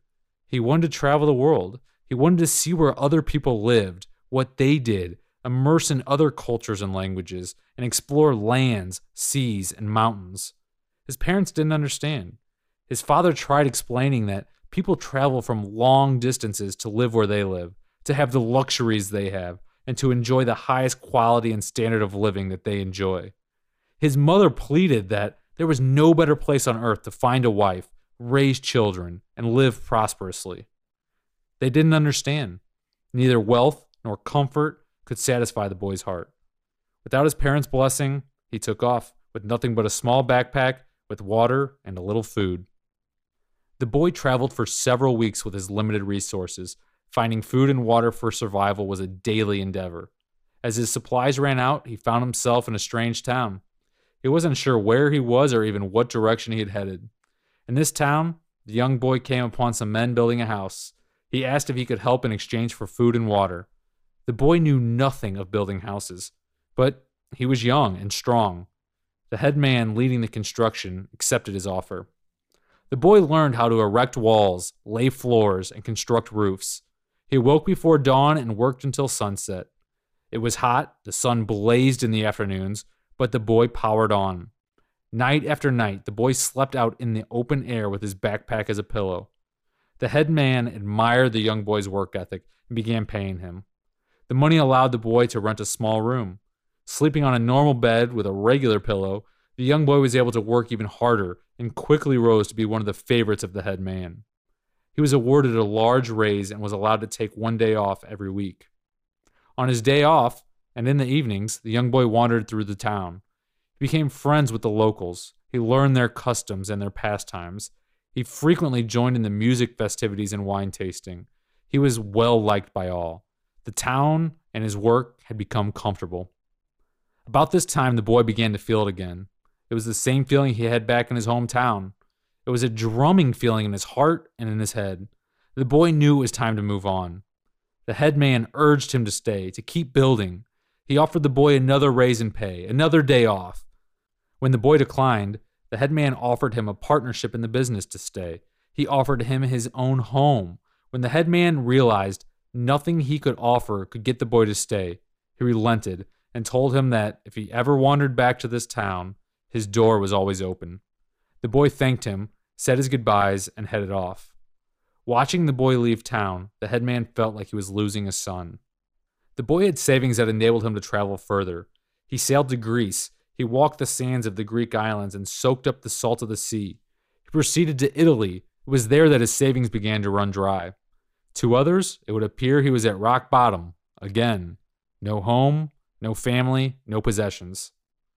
I can relate to that, Joseph interjected. But the boy didn't see it that way, the rugged man continued. Exploring Italy, the boy noticed beautiful, uninhabited parcels of land. He thought how wonderful it would be for people to live in these beautiful hills of Italy. He counted his money. He had just enough to buy the necessary supplies. He began building. He completed his first house all by himself, from the floors to the walls to the roof. In need of money, he sold it to a family of four. The family was so impressed with the house that their oldest son joined the boy in building more homes. The boy taught the son how to build a house properly. As they built, more people joined the boy's growing business. The boy built himself a beautiful house in the hills of Italy. By now, he had become wealthy and known as the finest builder in Italy. He loved Italy. He enjoyed the wines, pastas, and walks in the towns. He loved his home in the hills and the beautiful women that seemed to populate the area. He was friends with the locals as well as with tourists and fellow travelers whom he frequently entertained in his home. The boy was comfortable, and he began to hear it again. Thump, thump, thump. It was the drum, the beat of desire to continue on, to explore. A newly married couple admired and much desired the boy's house in the hills of Italy. However, they couldn't afford to buy a house of such grandeur in the beautiful hills, which had become the area's most desired location. The boy and the couple came to an agreement. If and when he ever returned to Italy, there would always be a room for him. The whole of Italy all but begged him to stay, but the boy set out. His drum brought him to the mountains next. He relished the beauty of the snow capped giants. Again, the boy employed his survival skills. While in the mountains, he struck up a friendship with an older man who shared his adventurous, risk taking spirit. The older man was vacationing in the mountains for some peace and rejuvenation as well as adventure and excitement. The older man was enthralled by the boy's stories and his travels and impressed with his boldness and self reliance. Before departing back to his home, the older man tried to recruit the boy to come work with him in his business. He offered the boy an unfathomable salary, but he wasn't ready yet. His drum told him to keep going. The boy went to Africa, India, China, France, Spain. He explored the Americas. He went around the equator and to the Arctic poles. Everywhere he went, he learned, he grew, he gave, and then continued. I'm not sure I'm getting the point, Joseph interrupted the story. The boy traveled the world, the rugged man continued, ignoring Joseph's interruption. One day, many years later, he returned home. His parents barely recognized him. He had grown into a man. He spoke 14 languages. He was a master builder, farmer, fisherman, and hunter. He was learned in every culture imaginable. His parents looked at him and scolded their son. Look, we warned you, they said. You're now a grown man with no money and no home and no family. The son smiled. He had riches throughout the world, a home in every land, and family in every walk of life. He was free. He was welcome anywhere in the world. He had mastered every craft of survival, growth, and utility. But most of all, his heart was satisfied. His drummer was singing. So, what happened to the boy? Joseph asked. His drum brought him back home, where he bought land and continued the trades he learned throughout the world. He found peace in farming, hunting, fishing, and building. He found the love of his life. They started a family. He enjoyed a full life, toiling his land, teaching his children, and loving his wife. And let me guess, he lived happily ever after, Joseph quipped. Well, that's still to be determined. What do you mean? Joseph curiously asked. So this is a true story? Sure is, the rugged man replied. Today, this man also works as a chief advisor to a very large business. This business provides electricity to the majority of the world. The inventor and owner of this business found a way to conduct electricity with half the waste of prior methods. The inventor is considered a genius, as well as the wealthiest man alive. Rumor has it that he's also a good man. After his discovery of low waste, low cost electricity, he offered his solution to his competitors through a licensing agreement. He knew it would be impossible for them to compete with his new technology. Instead of putting them all out of business, he wanted to offer a solution to keep all the businesses operating and people employed by structuring collaborative relationships with his would be competitors. It was a more than fair deal. People inside his company thought he was crazy, but the competitors resisted. They feared collaboration and opted for competition. Well, they couldn't compete. The inventor's business wiped out nearly every competitor. The only survivors were those wise enough to finally join forces before being forced out. How could a traveling boy get such a job? Joseph asked incredulously. Remember the older man he met in the mountains? The one who shared a common fearless spirit? The one who was vacationing? Joseph connected the dots. When the boy returned from his travels, he had the job waiting for him. The older man's company needed someone who understood different cultures and needs. The boy's yearly salary to advise the inventor was more than most make in a lifetime. Perhaps I should go vacationing in the mountains, Joseph joked, lightening up for the first time in a long time. So, where is this traveler now? Well, one day a desperate sounding man needed some of his land, one of his favorite plots. The traveling boy, who was now a man with a family, didn't want to sell his prize lot, but the drummer inside mysteriously told him to. He learned to listen to the drum, so he sold it. However, through some unfortunate circumstances, the buyer could no longer make payments on the land. The traveler had to reclaim his plot that now boasted a large building right in the middle of his hunting ground. Joseph paused and looked at the rugged man. The boy? The traveler is. Joseph started. With that, the rugged traveler patted Joseph on his knee, stood up, and walked off into the dark. Lying back in the grass, Joseph looked up at the stars and thought of the rugged man's travels, his boldness, his fearlessness to live his life. Joseph started to draw the parallels from the rugged man's story and his own life.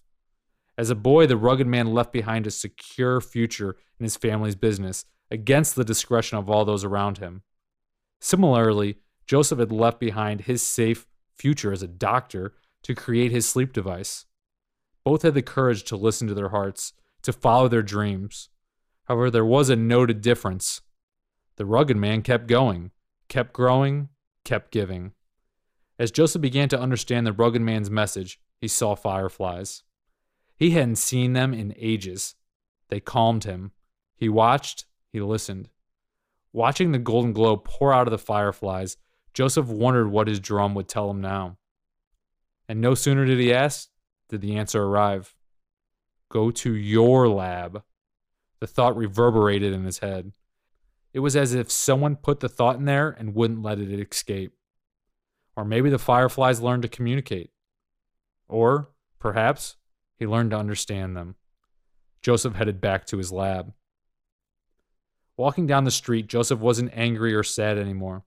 The loss of his riches, his castle, his SCI, his butlers, food, wine, and women felt like a heavy weight had been lifted from his shoulders.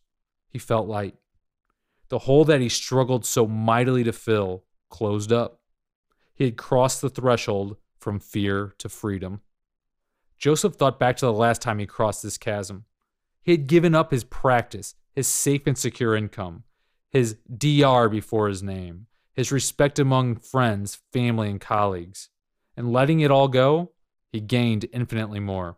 He gained freedom.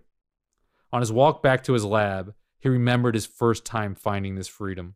It took courage, strength, and conviction. This time, it seemed the world had forced his hand. Perhaps that was the world's reward for taking the first leap on his own. It made the next one easier, or downright forced it upon him. Part 3 Fireflies. When Joseph arrived at his long lost lab, he knocked, wondering what lucky fool was living there now. No answer. Joseph knocked again. Nothing. Joseph turned the knob of the door and was surprised to find it unlocked. Hello? Silence. Joseph walked in. His lab remained just as he had left it. He felt a strange sensation of being at home.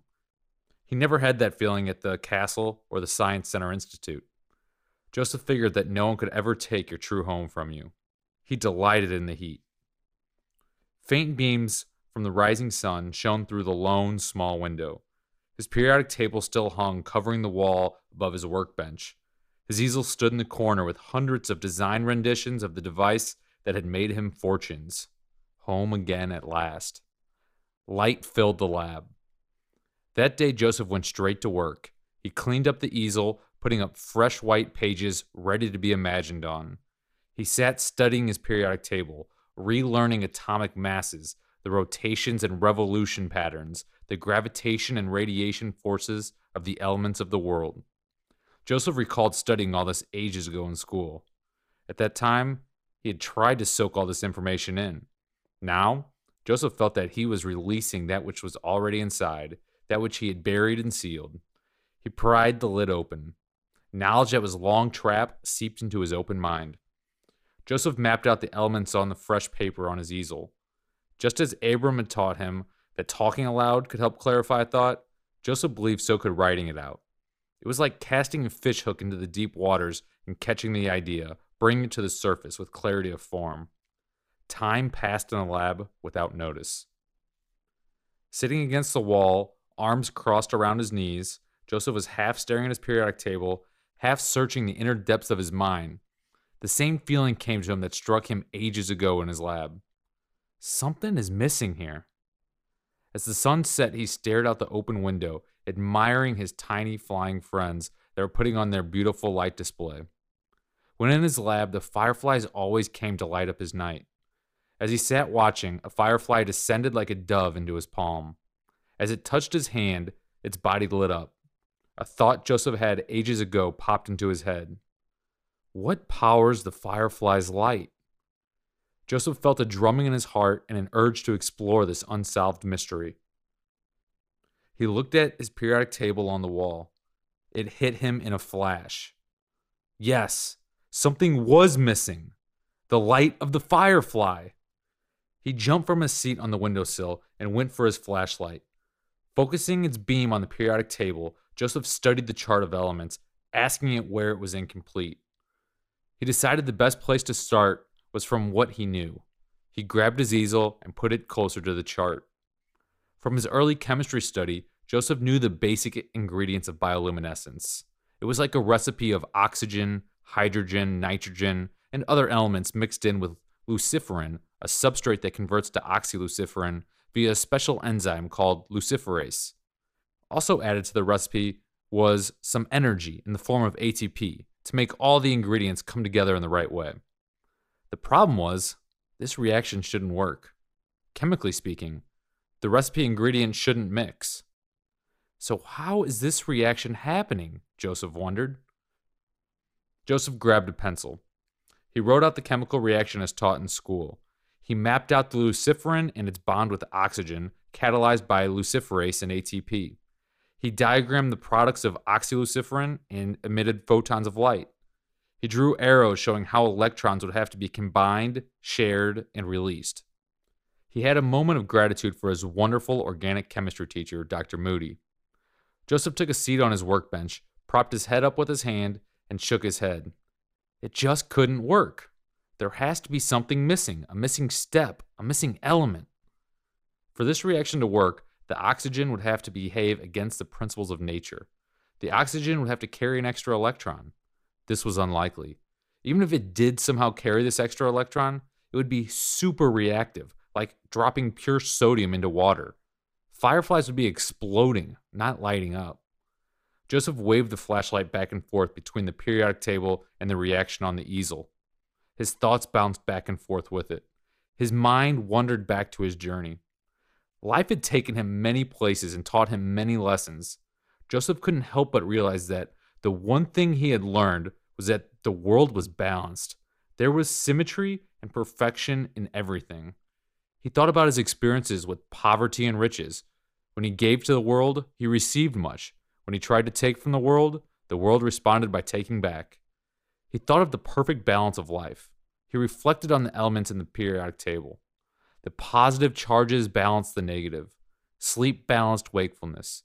There was night and day, male and female, fear and freedom, life and death. Joseph wondered if the world is so balanced, so perfect, so beautiful, why are the elements that give birth to all this asymmetrical? That's it, he thought. That's what's missing symmetry, balance. Joseph had it. He looked again at the periodic table. He scanned through the columns and rows of elements, searching for imbalance. He looked at his easel. He studied the firefly's reaction. When he knew what he was finally looking for, it was obvious. There was imbalance in the periodic table, just as there was an imbalance in the reaction depicted on his easel. Balance was the key to unlock the mystery of the firefly's light. In that moment, everything changed. Suddenly, the periodic table took on a whole new shape. It became clear, balanced, and far less complex than what he had been taught in school many years ago. Mentally, Joseph spliced out the so called transition metals. It became clear to him that, just like Abram was able to find the sharps and flats of silicon, these transition metals were clearly the sharps and flats that laid beneath the balancing elements germanium, tin, lead, and flerovium. All the so called 4A elements were the perfectly mated pairs, the balancing elements. Joseph liked his new definition of the 4A elements as balancing elements. The noble gases he renamed the birthing elements, just as Abram explained when they were searching for the material for Joseph's sleep device. The noble gases were the zero elements that gave birth to the positive and negative charged mated pairs. How have people not recognized this before? Joseph wondered in amazement. He assumed it was because people were afraid to question the status quo. People just accepted what was, just as his colleagues had feared to question the dreaming problem of their patients. Joseph looked at the second row of the periodic table. Helium was the zero element, the noble gas, the birthing element of the row above. Helium gave birth to positive and negative mated pairs. Lithium was the positive 1 mate of fluorine, which is negative 1. Beryllium was the 2 plus male of the 2 minus female oxygen. Boron was the electropositive 3 positive counterpart of its mate, 3 minus nitrogen. Carbon was the center of united mates, the combined 4 plus, 4 minus, male female perfection. Carbon was the balancing element of the row. It was a perfect mixture of male and female, plus and minus. Joseph scanned up one row higher. He stared at hydrogen. That can't be right. Joseph looked closer. He looked for balance. It's hydrogen! Joseph exclaimed in revelation. If hydrogen is a plus one element, it must have a minus one mate. Plus, there must be birthing element to give rise to the male hydrogen and its female counterpoint. Knowledge was flowing through Joseph. There also should be other pairs as well, to match the symmetry of the row below. There must be a 2 plus 2 minus and a 3 plus 3 minus element.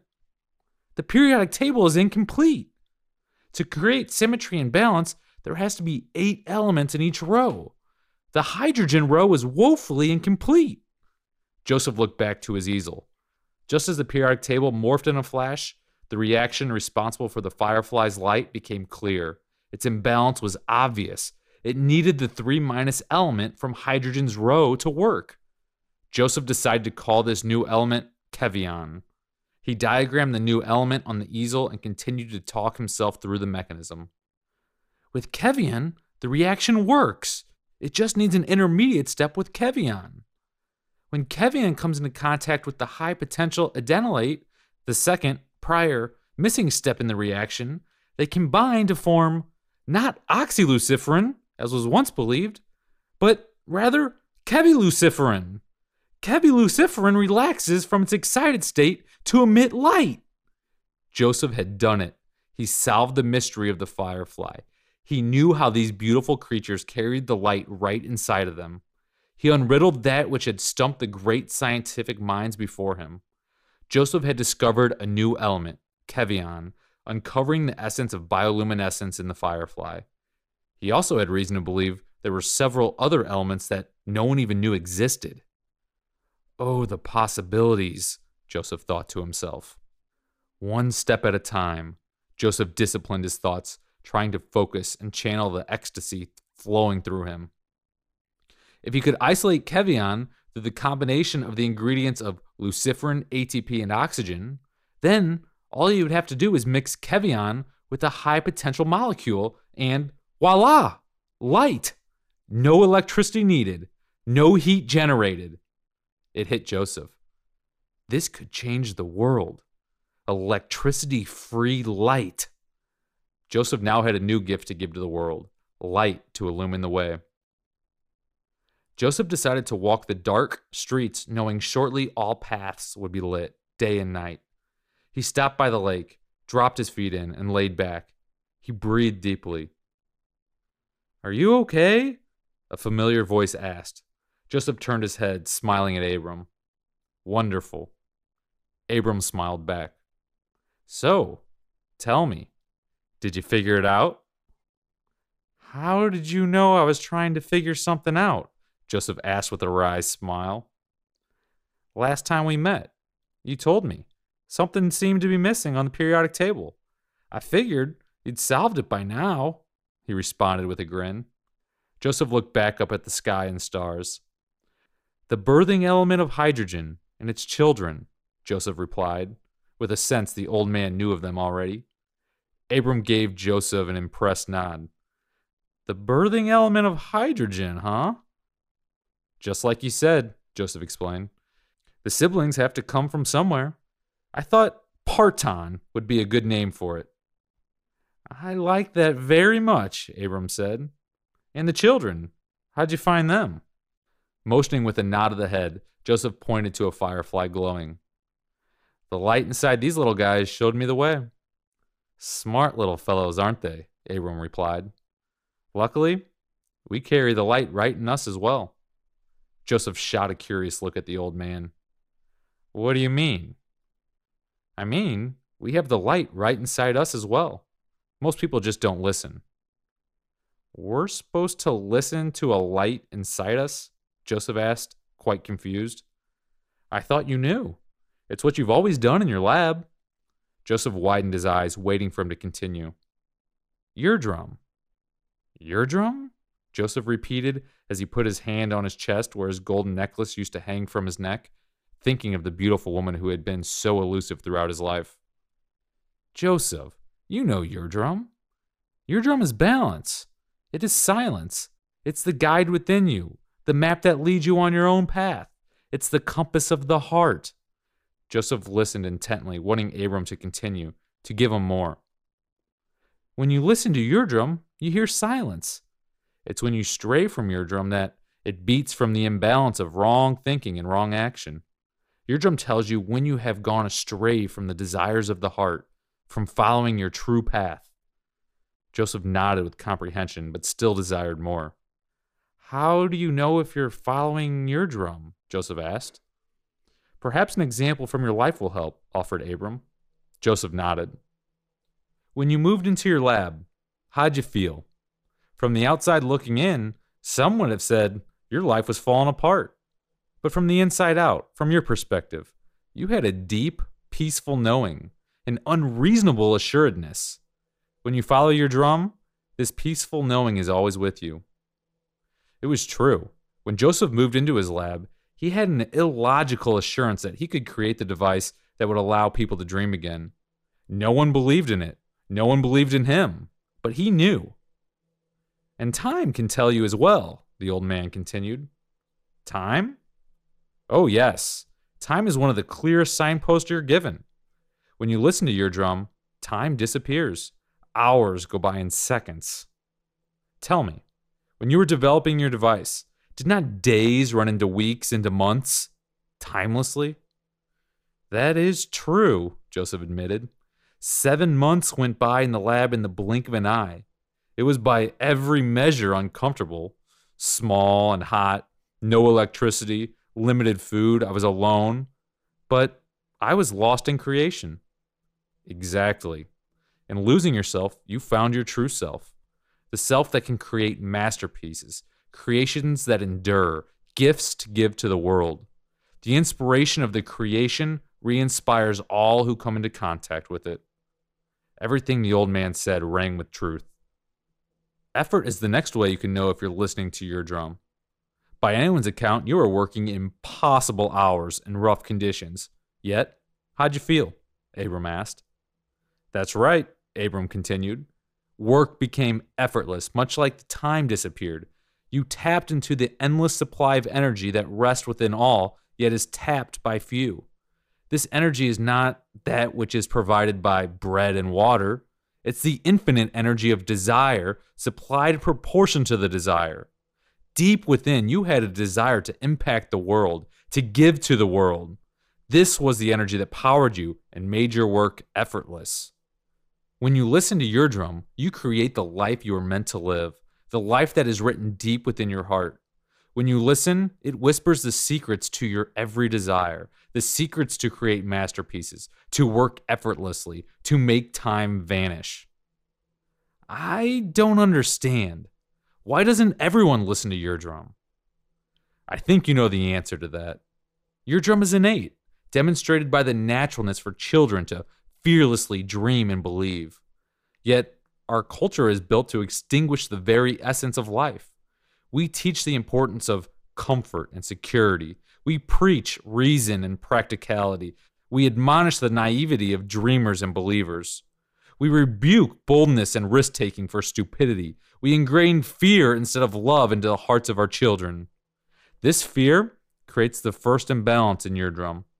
Your drum beats to lead those lost back to their path. The further one deviates, the louder your drum beats. You're then left with two options. The first is that you can choose fear, the second is that you can choose freedom. Unfortunately, we exalt the choice of fear in society. Choosing fear drowns out your drum. Disguised as logic, reasoning, and practicality, fear is justified and lauded in society. Nearly everyone at some point in their life gets trapped in the decision between fear and freedom. They oscillate. Some days they can hear the beat, other days they hear doubt more loudly. Doubt is fear's tool to rob us of freedom. Yet, your drum does not give up easily. It continues to make itself known through symptoms such as sadness and depression, fatigue and lethargy, anxiety and restlessness. It tries to push you back on your path, to listen within, and to forget what you hear without. But we drown out these warnings with medications, with drugs, with distractions. Eventually, we become numb to the sound of the beat of your drum. Unless we have the courage to unbury it, peel away fear, and set aside doubt, your drum is muffled into the background, unable to provide the service of the heart for which it was created. Joseph listened intently. Most people have created a life designed to keep your drum at bay, a life built around supposed security and comfort, a life built around distractions, a life confined to the walls of their comfort zones. You can live a life of struggle, of quiet desperation, a life of constant tension and effort, fighting to live in the comfort of the walls you have built for yourself, walls that provide a false sense of safety and security. You can continue to wrap a blanket around your heart and smother the beat of your drum. You can choose to listen to the noise that shake your senses rather than the silence of your all powerful, all knowing drum. Or you can live a life of freedom by tearing these walls down. As you know, stepping outside the house you've built for comfort is scary, but it is the way to liberation. It is freedom. Once you step outside, once you turn up the volume, then you can hear it again. Then the beat becomes clear. You can see your dreams. Hearing your drum means You have conquered fear to the extent that you can hear it. But hearing your drum is not the ultimate goal. Listening to it is where your life lies. So there's a difference between hearing your drum and listening to it? Joseph asked. Most assuredly, the old man continued. Hearing your drum is directing you where to go. Listening to it is going there. Can you elaborate on this? Joseph asked, wanting to be sure he understood. The beating of your drum comes with two beats. The first beat is to inform you when you are straying from your balance, your heart's desires, your true path. This beat is trying to force you onto the right path.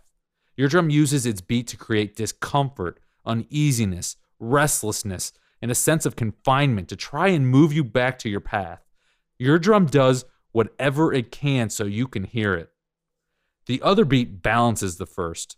It's the beat of ecstasy.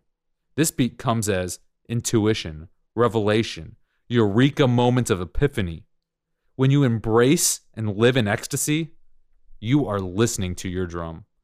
Your drum's beats are man's aid to living his life, his desires, his destiny.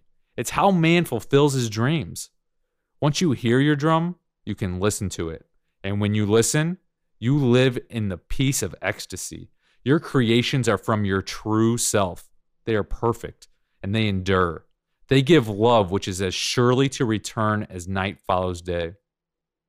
You mean we are predestined on a certain path?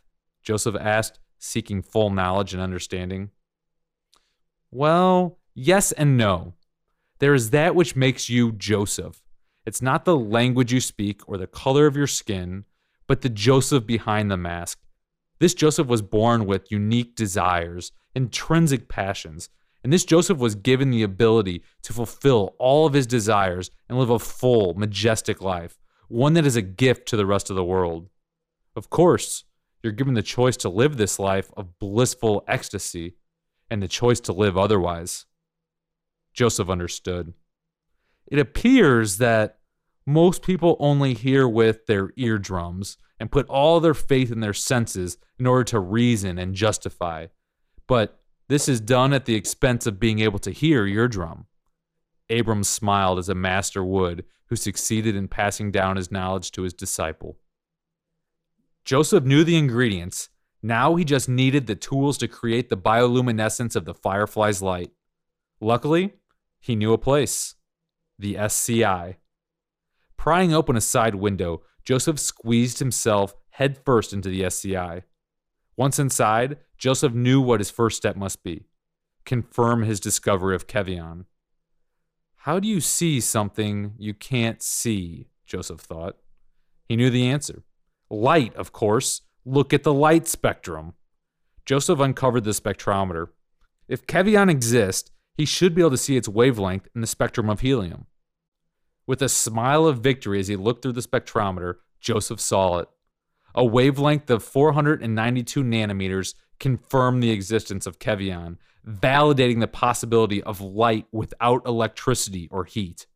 Just as Joseph confirmed his discovery of Kevion, he heard a knock and the sound of a key unlocking the main door. Hello? It was the voice of the rugged man. Joseph turned towards the door, not at all concerned that he was trespassing. You weren't gone long, the rugged man said, recognizing Joseph. What brings you back so soon? Ah, Joseph thought, trying to find an explanation that didn't seem completely insane. I think I discovered something, he vaguely answered. Discovered something? Yes. You mean to tell me, after all the time and work in the SCI, with the smartest minds in the world, you could produce nothing, but you return home and make a discovery overnight? Joseph nodded with a sheepish grin. Well, do tell me about this discovery, the rugged man pressed, crossing his arms over his chest and leaning against the doorframe. Fireflies. I've always wondered how they worked, how they managed to carry light right inside their bodies. It never made sense to me. Scientifically, it didn't make sense. Scientists assumed the light came from a reaction that just shouldn't work. Really? The rugged man walked over to Joseph, taking his seat next to the spectrometer. Last night, I went about trying to uncover this mystery. I think I stumbled upon some elements that we never knew existed. One of these elements, I believe, is responsible for the firefly's bioluminescence. Is that right? How does one go about stumbling upon new elements exactly? The rugged man asked in delighted puzzlement. I imagine these elements weren't just sitting on your doorstep. Not exactly. These particular elements can't be seen with the human eye. They're gases in ambient conditions. So you discovered new gases. How did you manage that? Well, I thought about the reaction that most scientists believe happens inside the firefly and how it didn't make sense. Just accepting it had always been unsettling to me.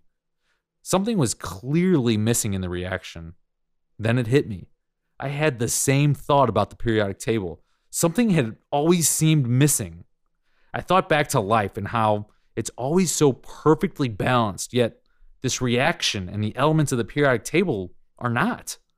Once I had this clarity, it was obvious. The reaction was unbalanced, just like the periodic table was unbalanced. In a flash, I saw the periodic table in a completely new light. I saw new elements in their rightful places. Undiscovered elements? The rugged man was fascinated. Joseph knew if he told this to anyone else, he would be admonished as a heretic. I believe so. See, hydrogen has a plus one charge, but no one has ever asked where its one minus mate is, or realized that it even had to have a mate. Moreover, no one had asked where the element is that gives rise to the plus one hydrogen. No one had ever realized that these element pairs had to rise from a birthing element. A birthing element? The rugged man repeated with a curious tone. Yes, the noble gases.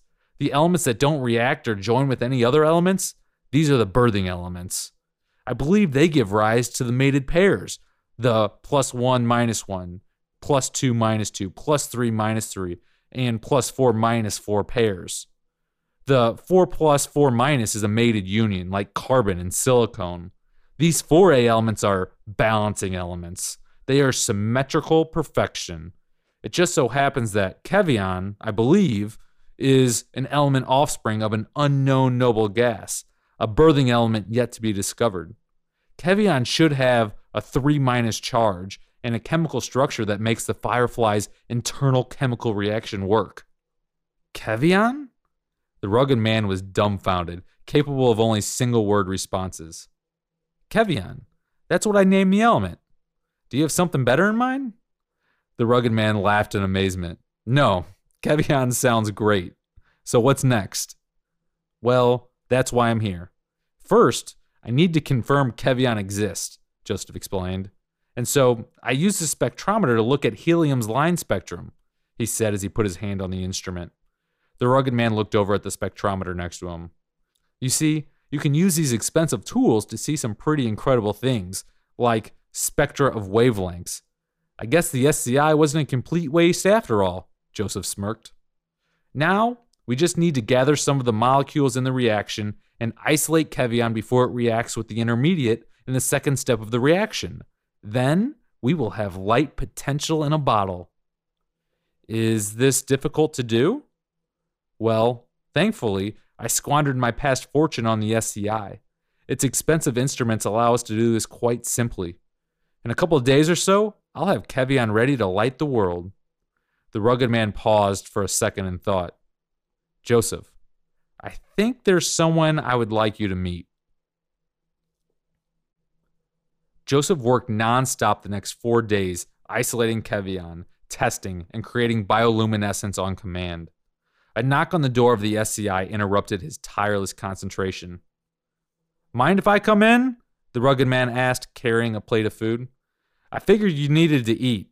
If you die, your discovery may never see the light of day. Joseph smirked at his new friend's wit. I said I had someone I'd like you to meet. If you have a minute, I'd like to introduce you. Of course, Joseph said. Tom, come on in, the rugged man called. Tom, this is Joseph. Joseph, this is Tom, my boss.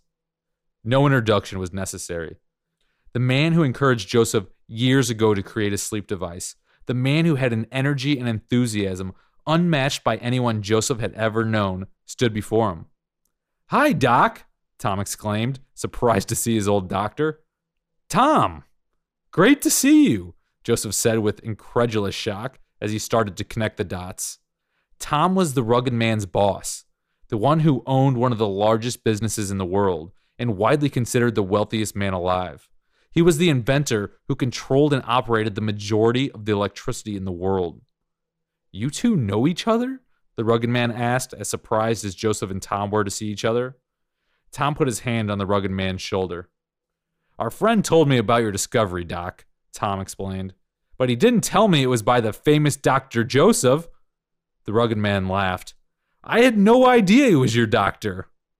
Well, Doc, you have quite the knack for discovery, Tom laughed. Thank you, Tom. I wouldn't be here if it weren't for you and your encouragement, Joseph replied. You had a great theory and a great idea to solve a big dreaming problem. I couldn't let you just give up on it, for your sake and the world's sake. I think our friend here told you I have a business that provides electricity to a good portion of the world. I wanted to let you know that I'm happy and eager to help you get your discovery into the households of the world. If what I've heard is true, we could light the world on a fraction of a percent of the energy we currently use. And I think that's wonderful. Joseph nodded and showed Tom his calculations. If my estimates are correct, it should be about four thousandth of a percent of the energy required of our soon to be extinct tungsten filament. Joseph then demonstrated Kevion an electricity free light. Tom lit up with excitement. Joseph noted that instead of being threatened by the possibility of Kevion wrecking his empire, Tom was thrilled. He was as excited as if he himself had made the discovery. Joseph remembered the rugged man's story about how this inventor tried to help his competitors after he discovered how to produce electricity with half the waste at half the cost. Tom truly was selfless in his giving to the world. The three men sat and discussed the implications of Kevion. The global impact of the discovery was incalculable. Those who lived in the dark would now have a limitless supply of light.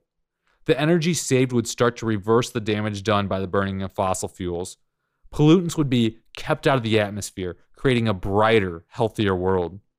Joseph and Tom worked for several days formulating a plan that would use Tom's business infrastructure to produce and distribute Kevion at scale. With their partnership solidified, Joseph and Tom set out to bring a new light into the world. Eight months later, Joseph received a letter from Sweden. It was addressed to Dr. Joseph, but mailed to the SCI, which the rugged man still owned. Joseph was sure it was misaddressed.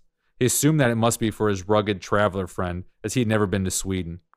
Joseph walked out of the SCI where he'd spent much time with Tom over the last year. He found the rugged man tending his crops. I have something for you, Joseph shouted as he approached. Hi, Joseph. How's everything progressing? Wonderfully, Joseph responded. We expanded into two more countries this week. So, you're still on pace for world domination, the rugged man joked. Joseph laughed. I have a letter for you. Well, it's addressed to me, but it's from Sweden, so I assume it's a mistake and it's for you, Joseph explained. How is Sweden, by the way? Sweden? In all my travels, I've never been there. Need to add it to my bucket list, he replied. Hmm. Joseph muttered curiously. Joseph opened the letter and read aloud Dr. Joseph, we hope this finds you well. We are writing to inform you that you have been selected as a laureate for the Nobel Prize in Chemistry. Your discovery of Kevion and its application to provide heatless, electricity free light is of the highest accomplishment. We are requesting your acceptance to be recognized as a Nobel Prize laureate and the accompanying monetary award and golden medal. This is but a small token of gratitude of the world's indebtedness to you. Upon your acceptance, we request your presence December 10th at the Stockholm Concert Hall and the Nobel Banquet so we may publicly display our gratitude and bestow you with the honor you so justly deserve. Thank you, Nobel Committee, Royal Swedish Academy of Sciences. The rugged man beamed at Joseph. I hope you know I'm coming with you, he said with a smile. I have to cross Sweden off my bucket list. Joseph stood silent for a moment. Nobel laureate? Joseph was stunned. This was a dream beyond his dream, a dream he didn't know if he was ready for yet. But we still have so much work to do, Joseph said, half to the rugged man, half to himself, as he started back towards the SCI in a daze. Joseph had changed. He was concerned only with what he could give to the world. Rewards and recognition lost all importance. Fame and fortune were the last things on his mind. Eight weeks later, in early December, the rugged man came into the SCI to pry Joseph away from his work. We're going, he said. Joseph continued studying the graphs on his desk in front of him. I will use force if necessary, the rugged man continued with a smile. Joseph turned and looked at his friend. They aren't expecting me. They are expecting you. What do you mean? I confirmed your acceptance for you, the rugged man said. Joseph's eyes widened. And don't give me that look, the rugged man continued. The letter was sent to my address. And, remember, you're still working in my lab, he said with a grin. Joseph's head collapsed against his chest, reluctantly giving in to his friend's persistence. They were off to Sweden. Joseph stood behind the stage at the Stockholm Concert Hall, receiving instructions on how he should enter and accept his award. His companion on the journey to Sweden, the rugged man, had a seat out in the audience. Tom was also meeting them there for the celebration. Joseph peeked out from behind the stage, but he couldn't see his friends among the massive crowd. It's with great pleasure I introduce the next presenter, the King of Sweden announced from the podium. He will grant the award to the Nobel laureate in chemistry. Please welcome to the stage Nobel laureate himself, the renowned scientist, Dr. Abram Hamilton. The crowd erupted in applause. Dr. Hamilton made his way up the stairs and to the podium. Thank you, thank you. Dr. Hamilton waved his hand. It is an honor to be here with you this evening, and a special honor to present the award to our latest laureate in chemistry. The woman giving Joseph instructions backstage put her hand on his back, telling Joseph to get ready. The presenter's voice sounded familiar to Joseph. The woman distracting him with instructions and the rumble of the crowd prevented him from being able to place it, though. This young man did what all great scientists do, Dr. Hamilton continued. He questioned assumptions, he looked within himself for answers, he dared to dream, and he was bold enough to believe in himself. The crowd erupted in applause. Please join me in honoring the man who discovered the element kevion, the man who is bringing a new light into all of our lives, Dr. Joseph. At the call of his name, Joseph exited from behind the stage and made his way up the stairs, deafened by the roar of the audience. As he stepped up onto the platform, he froze. Abram? He couldn't believe his eyes. The strange old man from the lake was a renowned scientist, a beacon in the field of chemistry. As Joseph continued toward the podium, Abram shot him a wink and a grin. Congratulations, Dr. Joseph, Abram said as they shook hands, and he handed Joseph the golden medal. Joseph was speechless. He turned to the King of Sweden and shook hands. The king bestowed Joseph with his Nobel laureate diploma. With his medal and diploma in hand, the most prestigious award and symbol of scientific achievement in the world, Joseph looked out at the packed concert hall. His hearing was muted. Silence permeated his head. He watched as the crowd stood and clapped, but the standing ovation was inaudible. Joseph smiled and acknowledged the audience, bowing in gratitude. Abram put his arm around Joseph, ushered him off the stage and over to the Blue Hall, where the celebration continued at the Nobel banquet. Bursting with over a thousand guests, the Blue Hall awaited Joseph's arrival. He entered to more cheering and applause. A pipe organ filled the hall with jubilant music. As the Swedish royal family greeted Joseph at the door, his attention was transfixed to the balcony. There she was. Her bright blue eyes caught his. Standing on the edge of the balcony above, she smiled down at Joseph. Her beauty was even more pronounced than he remembered. It contrasted with the rugged appearance of the man who stood next to her. Excusing himself from the royal family, Joseph made his way up the spiral staircase. Abram followed close behind. Wading through the crowd, Joseph and Abram made it to the balcony. Her beautiful blue eyes, long dark hair, and gentle smile took Joseph's breath away. Hello, she smiled. Hi, Joseph said with a clash of excitement and confusion. How? The beautiful woman walked around behind Joseph. She put her arms around his neck and fashioned the golden drum around him. Would you like to explain? She nodded at the rugged man. Joseph clutched the golden drum against his chest. We can explain together, the rugged man replied.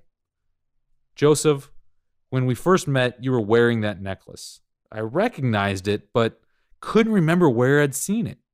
I took it as a good omen, though, and it's why I sold my land to you, the rugged man explained. When you fell on hard times and offered it to me as payment, my curiosity got the best of me, and I accepted the bribe. A few weeks later, after you'd lost your castle and I found you on the street, it reminded me of the times I had no possessions. I was moved to tell you my story. In relating my travels, I thought back to my time in Italy where I briefly made friends with a musician. He was a famous drummer who traveled the world playing for large audiences. During his stop in Italy, he stayed in my home, and we spent much of the week together talking about the world, our travels, and our next adventures. That night, talking to you on the street, it struck me that he wore the same necklace. I hadn't heard from him in years, but I tracked Ethan down and brought him the necklace. Ethan told me it wasn't his anymore, but this beautiful young lady said she knew who it belonged to. I held onto the necklace, waiting for the right time to deliver it to its rightful owner, the beautiful woman explained. When you returned to your lab, it was clear you were back on the right path. I've been waiting anxiously since to return your drum. Thank you, Joseph said, overflowing with love and gratitude. He put his arms around the beautiful woman. The rugged man put a hand on his shoulder. Tom smiled on. Abram watched as a proud father would on his son's happiest day. The five looked at each other, sharing in the moment of love. Shall we go celebrate downstairs? The rugged man asked. Tom nodded in agreement, but Joseph and Abram weren't thinking about the party. Abram looked at Joseph, reading his mind. What about that other element? That birthing element? What'd you call it? Abram asked. Parton, Joseph replied, more to himself than Abram. Parton? Tom repeated curiously. Yes, Joseph responded with a smile. The undiscovered birthing element of hydrogen and kevion. Abram winked knowingly at Joseph. Your drum was loud and clear. Out of the corner of his eye, Joseph saw the beautiful, long, dark hair waving as it flowed down the staircase. Joseph knew where he was headed back to his lab. The end. Or is it another beginning? Before diving in, I want to take a second and go off script to thank you. Your time and your attention are priceless, and choosing to spend some of that time with me means a tremendous amount. So, thank you for your time and thank you for the trust that accompanies sharing that time with me. Whether we've known each other our whole life or we're just meeting each other now, I want to express my deep gratitude and appreciation for you. I also want to tell you something about you, something I know to be true about you, and that is this you can do anything you want. You are in control. You can achieve whatever you desire. And you can and will pick yourself up when life knocks you down. And life is going to knock and you're going to answer. I believe in you. We all need someone in our corner. And I'll be in your corner if you'll have me. I believe in you. Now go be you.